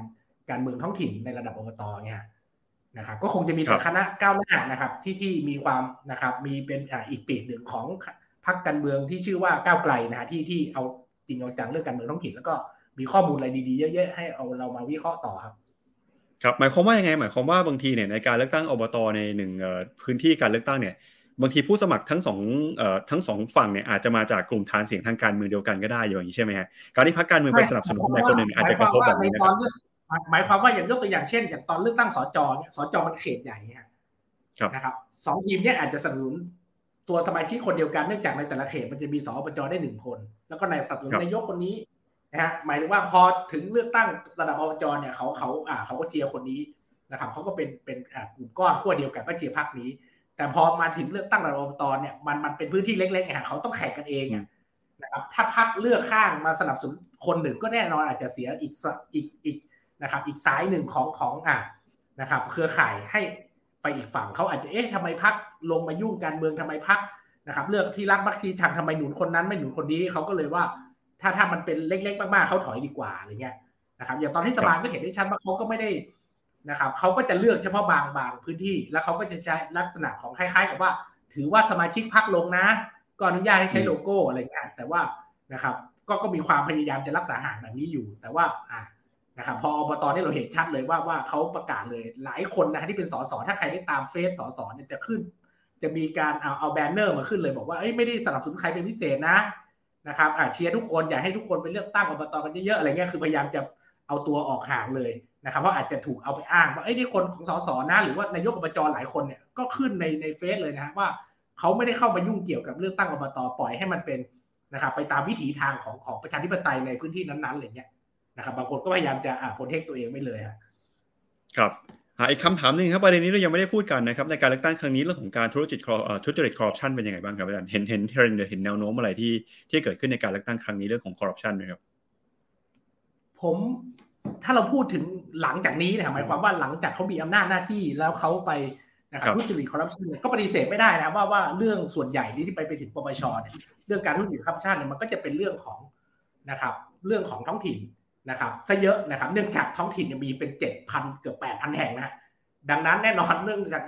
งเมื่อหน่วยเมื่อยูนิตมันเยอะขนาดนี้เรื่องมันก็ต้องเยอะตามไปด้วยนะครับขณะที่หน่วยราชการส่วนกลางระดับกรมก็มี100 กว่าแห่งนะครับเรื่องยังไงก็ตามมันก็ไม่ได้มากเท่านี้นะฮะแต่ว่าสิ่งที่ตามมาก็คือจากข้อมูลที่ผมมีนะถ้าเราดูจากคดีที่มันไปถึงปปช.ที่มันมีการนะครับรับไต่สวนแล้วก็ปรากฏว่าส่วนใหญ่มันกลายเป็นว่าเกิดภาคอีสานนะครับที่หลายจังหวัดของภาคอีสานเนี่ยจะติดอันดับในการที่มีเรื่องร้องเรียนไปถึงปปช.เยอะซึ่งเราไม่แน่ใจปัจจัยในพื้นที่ว่ามันเกิดอะไรขึ้นแต่ว่ามันก็มีเรื่องของนะครับการทุจริตในหลายรูปแบบที่มันเป็นเหตุนะฮะการทุจริตพื้นเลยก็คือเรื่องจัดซื้อจัดจ้างเรื่องมีการหัวเรื่องมีการนะครับนอกจากนั้นมันก็จะเป็นเรื่องหยุมหยิมนะครับรวมถึงเรื่องของนะครับการทุจริตในเรื่องของการจัดสอบนะครับหมายถึงว่ามีการนะครับมีการเล่นพักเล่นพวกเอาคนของตัวเองเข้าไปอะไรเงี้ยมันก็จะมีเรื่องพวกนี้หรือว่าเรียกรับเงินกรณีจัดสอบซึ่งมันเป็นกรณีใหญ่มากที่ทำให้คสช.เข้ามาแทรกแซงแล้วก็นะครับมาแบนนักการเมืองท้องถิ่นภาคอีสานโดยเฉพาะมหาสารคามช่วงนะครับที่ใช้มาตรา 44 ฮะนะมันก็จะมีแบบนี้อยู่แต่ว่าผมเชื่อว่านะครับท้องถิ่นมันอยู่ใกล้ประชาชนหมายความว่านะครับถ้ามันเกิดอะไรขึ้นเนี่ยประชาชนแถวนั้นต้องรู้แน่นอนใกล้ที่สุดก็คือเขามีฝ่ายสภานะครับขณะที่กลไกของราชการเนี่ยที่ไปทำงานในพื้นที่ต่างๆไม่ได้ถูกตรวจสอบโดยฝ่ายสภาแบบนี้นะครับแต่ว่าถ้าเป็นอบต.ปุ๊บเนี่ยนายกทำอะไรไปเนี่ยนายกก็ต้องมารายงานสภาซึ่งอยู่ใกล้สุดเนี่ยนะครับแน่นอนว่ามันอาจจะเป็นพวกเดียวกันแต่ว่าหลายพื้นที่เนี่ยก็มีนะครับมีคนอีกฝั่งเข้าไปนั่งเป็นสมาชิกสภาก็เป็นฝ่ายค้านเขาก็ต้องแน่นอนก็ต้องจับจ้องคอยตรวจสอบคอยมอนิเตอร์สิ่งที่นายกจะทำนู่นนี่นั่นนะครับนายกพวกนี้ก็ต้องปรับตัวทำอะไรให้มันโปร่งใสยิ่งขึ้นจะจัดซื้อสัตว์จ้างอะไรก็ต้องทำให้มันนะครับมันคนเข้าถึงได้ในการจะมาขอดูข้อมูลอะไรพวกนี้เพราะว่าต้องการนะครับปกป้องตัวเองเหมือนกันนะครับอันนี้ก็คือสิ่งที่มันใกล้สุดก่อนนะครับหลังจากสภามันก็มีประชาชนนะครับเลยจากประชาชนถ้าหูตานะครับกว้างไกลหรือมองเข้าไปไม่ถึงเนี่ยมันก็มีองค์กรตรวจสอบเยอะแยะมากมายนะฮะที่จ้องกำกับนะครับสตง.เอ่ยปปช.เอ่ยปปท.อีกนะครับที่เข้ามาลุมนะครับตรวจสอบท้องถิ่นตรงนี้ผมคิดว่าการทุจริตคอร์รัปชันมันจะยิ่งทำได้ยากลำบากมากขึ้นในนะครับในอนาคตข้างหน้านี้ฮะแต่ว่ามันจะหมดไปไหมผมก็คิดว่าเราท่านก็คงรู้ดีว่ามันคงยาก แต่ว่ามันก็สามารถที่จะทำให้กระบวนการตรวจสอบมันเข้มข้นขึ้นได้แล้วก็แน่นอนมันก็น่าจะลดน้อยถอยลงไปในที่สุดครับครับอีกหนึ่งคำถามนะครับในฐานะที่อาจารย์ศึกษาเรื่องนี้มานานครับอันนี้ถามว่าจริงหรือเปล่านะครับที่หลายคนเนี่ยลงนายกอบต.ครับเพื่อที่จะเป็นช่องทางในการหาผลประโยชน์หรือว่าจะเป็นบันไดในสู่การเมืองในระดับอื่นครับคือผมคงตอบเอาเท่าที่ผมรู้จักนะครับผมรู้จักนายกอบต.จำนวนมากนะฮะแล้วเป็นแบบมีชาวนาก็มีนะฮะมี NGO ก็มีนะฮะมีคนเป็นปกกย.หรือว่าเป็นคนชาติพันธุ์ก็มีนะแล้วผมเชื่อโดยบริสุทธิ์ใจว่าคนพวกเนี้ยนะครับไม่ได้เป็นแบบที่เราสื่อพยายามจะโจมตีว่าแบบใฝ่ฝันอำนาจใฝ่ฝันหาเงินทองนะครับผมก็ไม่เห็นเขารวยขึ้นนะคนพวกนี้ที่ผมสัมผัสนะครับแต่มันก็บอกไม่ได้ทั้งหมดนะครับว่ามันก็จะมีคนที่ผมไม่ได้สัมผัสนะครับมันอาจจะเป็นนายกอบต.กลุ่มอื่นซึ่งเขาอาจจะเป็นอย่างที่นะครับสื่อพยายามปรามาสจริงๆอยู่แต่ว่าอย่างที่ผมเรียนก็คือว่ามันมีความหลากหลายนะครับในแง่แบ็กกราวด์ที่มาในแง่นะครับแต่ละบุคคลที่เป็นนายกเนี่ยมันก็อยู่ที่นะครับไม่อยากจะใช้คำว่าเลือกยังไงก็ได้อย่างนั้นฮะแล้วก็นะครับถ้าประชาชนเลือกก็มีโอกาสที่จะลองผิดลองถูกถ้าเราเลือกผิดคราวนี้คราวหน้า4ปีเราก็เลือกใหม่นะครับซึ่งผมคิดว่าไอการสั่งสอนแบบเนี้ยมันจะทำให้นะครับเราได้เรียนรู้อะไรมากขึ้นแล้วก็ตัวของนักการเมืองท้องถิ่นเองเนี่ยจะต้องมีการนะครับปรับตัวนะครับเพื่อจะอยู่กับพฤติกรรมการเลือกตั้งของประชาชนที่มันเปลี่ยนไปไงนะครับแน่นอนเรื่องหนึ่งที่ถูกโจมตีมากก็คือเรื่องการซื้อเสียงแต่ผมก็อยากจะย้ำว่ามันไม่ใช่ว่าทุกที่ที่ซื้อนะฮะผมลองสำรวจนักศึกษาผมที่อยู่ในเขตอบต.ประมาณ 5-6 แห่งนะครับก็มีคนยืนยันเป็นบ้านเป็นหมอแค่2แห่งเท่านั้นที่มีการจ่ายเงินนะครับอีก4แห่งเขาก็พูดได้เลยว่าไม่มีซื้อเสียงดังนั้นก็เห็นได้ชัดว่าการซื้อเสียงเองก็ไม่ใช่ปรากฏการณ์ที่เป็นปรากฏการณ์ทั่วไปในทุกแห่งที่มีการเลือกตั้งอบต.แต่ว่ามันเกิดขึ้นในบางพื้นที่ก็แน่นอนก็เป็นส่วนหนึ่งของกลยุทธ์ที่แต่ละคนเลือกใช้นะครับแต่ผมพูดได้เลยว่านะครับเนื่องจากหลังเทศบาลเนี่ยผมมีโอกาสได้ไปสุมหัวคุยกับคนที่ทั้งแพ้และชนะเลือกตั้งนะมีทั้งที่คนใช้เงินและไม่ใช้เงินนะสิ่งที่พบก็คือว่าคนที่ใช้เงินมากกว่าเนี่ยอาจจะแพ้คนที่ใช้เงินน้อยกว่าก็ได้แต่ใช้เงินทั้งคู่และสิ่งที่พบก็คือคนที่ใช้เงินเนี่ยอาจจะแพ้คนที่ไม่ใช้เงินแม้แต่บาทเดียวในการซื้อเสียงเลยก็ได้ก็มีนะครับมันมีความหลากหลายในแง่ผลลัพธ์มากมายมันไม่ใช่ว่าใครมีเงินมากกว่านะครับขนเงินมาแล้วจะชนะเสมอไปมันต้องประกอบด้วยหลายปัจจัยนะครับกว่าแค่เรื่องเงินตัวเดียวครับครับอีกหนึ่งคำถามนะครับเรื่องของการเมืองท้องถิ่นเนี่ยมีพูดทั้งข้อสังเกตว่าบอกว่าเรื่องการเมืองท้องถิ่นเนี่ยเป็นเรื่องที่ไม่ค่อยมีการศึกษานะครับพัฒนาการบางทีอาจจะช้าไปด้วยในฐานะคนที่ตามการเมืองท้องถิ่นมาแบบเกาะติดเลยนะครับอาจารย์ติดตามมาเป็น10ปีแล้วนะครับก็ถามว่าอะไรคือความสนุกของการเมืองท้องถิ่นเนี่ยมีอะไรที่ตื่นเต้นเร้าใจหรืออยากให้ชวนไปศึกษาต่อครับอาจารย์ความเปลี่ยนแปลงครับผมคิดว่าการเมืองท้องถิ่นมันเปลี่ยนง่ายกว่าคือถ้าเราไปดูสสนะครับไปดูสสในแต่ละจังหวัดเนี่ยเราจะเห็นได้ชัดว่าโอ้โหบางคนเป็นมา 8-9 สมัยอะไรเงี้ยนะครับเนื่องจากมันมีคือมันไม่สนุกตรงเนี้ยมันก็ทายได้เพราะว่าพรรคนี้เป็นจังหวัดนี้เป็นฐานของพรรคนี้อะไรเงี้ยแต่ว่าการเมืองท้องถิ่นมันไม่สามารถจะคาดการได้นะครับถ้าไปไล่ดูข่าวจะเห็นได้ชัดไอ้เรื่องการโค่นล้มคนนามสกุลดังๆนามสกุลสสมาลงเองแพ้ก็มีเยอะแยะไอ้เนี้ยผมคิดว่าเป็นความสนุกและที่สำคัญผมคิดว่าเราอย่าดูถูกประชาชนนะผมคิดว่านะครับจากที่ผมศึกษาเรื่องความรุนแรงอ่ะผมมีความหวังกับการเมืองท้องถิ่นมากนะครับในหลายพื้นที่ที่ผมไปเจาะจงดูที่มันมีการฆ่ากันอย่างรุนแรงเนี่ยนะครับแนวโน้มของการเลือกของประชาชนจะเลือกคนที่ใครยุ่งเกี่ยวความรุนแรงเนี่ยเขาก็จะเลือกหนีเลยไม่ว่าคุณจะมีเงินมีทองมีอำนาจบารมีเท่าไหร่ถ้าเขาได้เลือกนะถ้าให้เขากากบาทนะเขาจะเลือกหนีเลยนะครับแล้วมันก็ไม่ใช่แค่พื้นที่เดียวนะหลายๆพื้นที่ที่ผมลองไปดูนะครับมันก็มีนะครับมันก็เป็นไปแบบสมมติฐานที่ผมตั้งเนี่ยว่าคนเนี่ยมันถ้าเขาได้เลือกเนาะเขาก็จะเลือกสิ่งที่ดีสุดสำหรับเขาณขนาดนั้นซึ่งแน่นอนมันจะเลือกผิดนะครับเขาก็ต้องเปรียบเทียบนะครับหลายคนที่เป็นนายกที่เคยสอบตกเมื่อรอบก่อนเมื่อ8ปีก่อนครั้งนี้ก็กลับมาชนะเยอะแยะนะครับก็แสดงว่า4ปีหรือ8ปีที่ผ่านมาเนี่ยไอ้คนใหม่เนี่ยที่มาแทนคนเนี้ยก็ไม่ได้ทำอะไรให้ประทับใจนะครับเขาก็อาจจะโหยหาหรือนึกถึงคนเก่าที่เคยเป็นเมื่อครั้งกระดูนก็เลือกกลับเข้ามาอีกเนี่ยคือความสนุกสนานของท้องถิ่นคือมันไม่มีคือมันคาดเดายากครับมันคาดเดายากนะครับผมแล้วก็ผมก็มักจะพยายามผิดบ่อยๆเวลามีคนมาถามว่าเลือกตั้งที่นี่ใครจะชนะอะไรเงี้ยผมว่ามักจะเก่งผิดเสมอครับอย่างนั้นการเลือกตั้งในรอบนี้ครับระหว่างที่เรากำลังรอการประกาศตัวเลขอย่างเป็นทางการนะครับอาจารย์มีอะไรที่อยากจะชวนไปติดตามหรือชวนให้ดูจากการเลือกตั้งในรอบนี้บ้างครับผมคิดว่าเราน่าจะรอผลนะครับเราคาดหวังนะอันนี้ผมฝากกกตนะว่าผมอยากเห็นตัวเลขสถิติที่มันมีการประมวล นะครับเช่นอายุอย่างเงี้ยนะครับค่าเฉลี่ยอายุเท่าไหร่อะไรเงี้ยน้อยสุดแน่นอนก็35มากสุดเท่าไหร่มี80ไหมที่ยังเป็นนายกอบตอะไรเงี้ยเราก็อยากเห็นผู้ชายเท่าไหร่ผู้หญิงเท่าไหร่ซึ่งนะครับในสนามอบจในเปอร์เซ็นต์ของผู้หญิงมันเพิ่มขึ้นอย่างเห็นได้ชัดเราอยากรู้ว่าในสนามของนะครับอบตมันเป็นไหมนะครับซึ่งหลายคนก็บอกนะครับว่าการเมืองที่มันผู้หญิงเยอะๆเนี่ยมันจะทำให้ความขัดแย้งความรุนแรงมันลดลงมันเป็นการเมืองของการถ้อยทีถ้อยอาศัยมากขึ้นอะไรอย่างเงี้ยแล้วมันมีนโยบายที่นะครับพยายามจะบาลานซ์จากนโยบายเรื่องโครงสร้างพื้นฐานก็จะมีนโยบายเรื่องนะครับเรื่องที่มันเป็นผู้หญิงเนี่ยจัดงานนะครับว่าทำอะไรต่างๆหรือว่าเรื่องสวัสดิการสงเคราะห์คนนะครับผู้ยากไร้ต่างๆเนี่ยผู้หญิงอาจจะทำได้ดีกว่าผู้ชายอะไรเงี้ยก็คืออยากให้กกต.ให้ข้อมูลพวกนี้กับสังคมและที่สำคัญที่ผมอยากเห็นมากๆก็คืออยากรู้ว่าคนเก่าคนใหม่เนี่ยนะครับครั้งนี้มันจะเป็นแบบที่ผมเชื่อมาตลอดไหมว่านะครับการเลือกตั้งนะครับในระดับท้องถิ่นมันคือความเปลี่ยนแปลงและครั้งนี้คือความเปลี่ยนแปลงใหญ่มันจะเป็นไปอย่างที่ผมตั้งตัวเลขไว้ไหมว่านะครับประมาณ 75% เนี่ยจะเป็นคนหน้าใหม่ในรอบนี้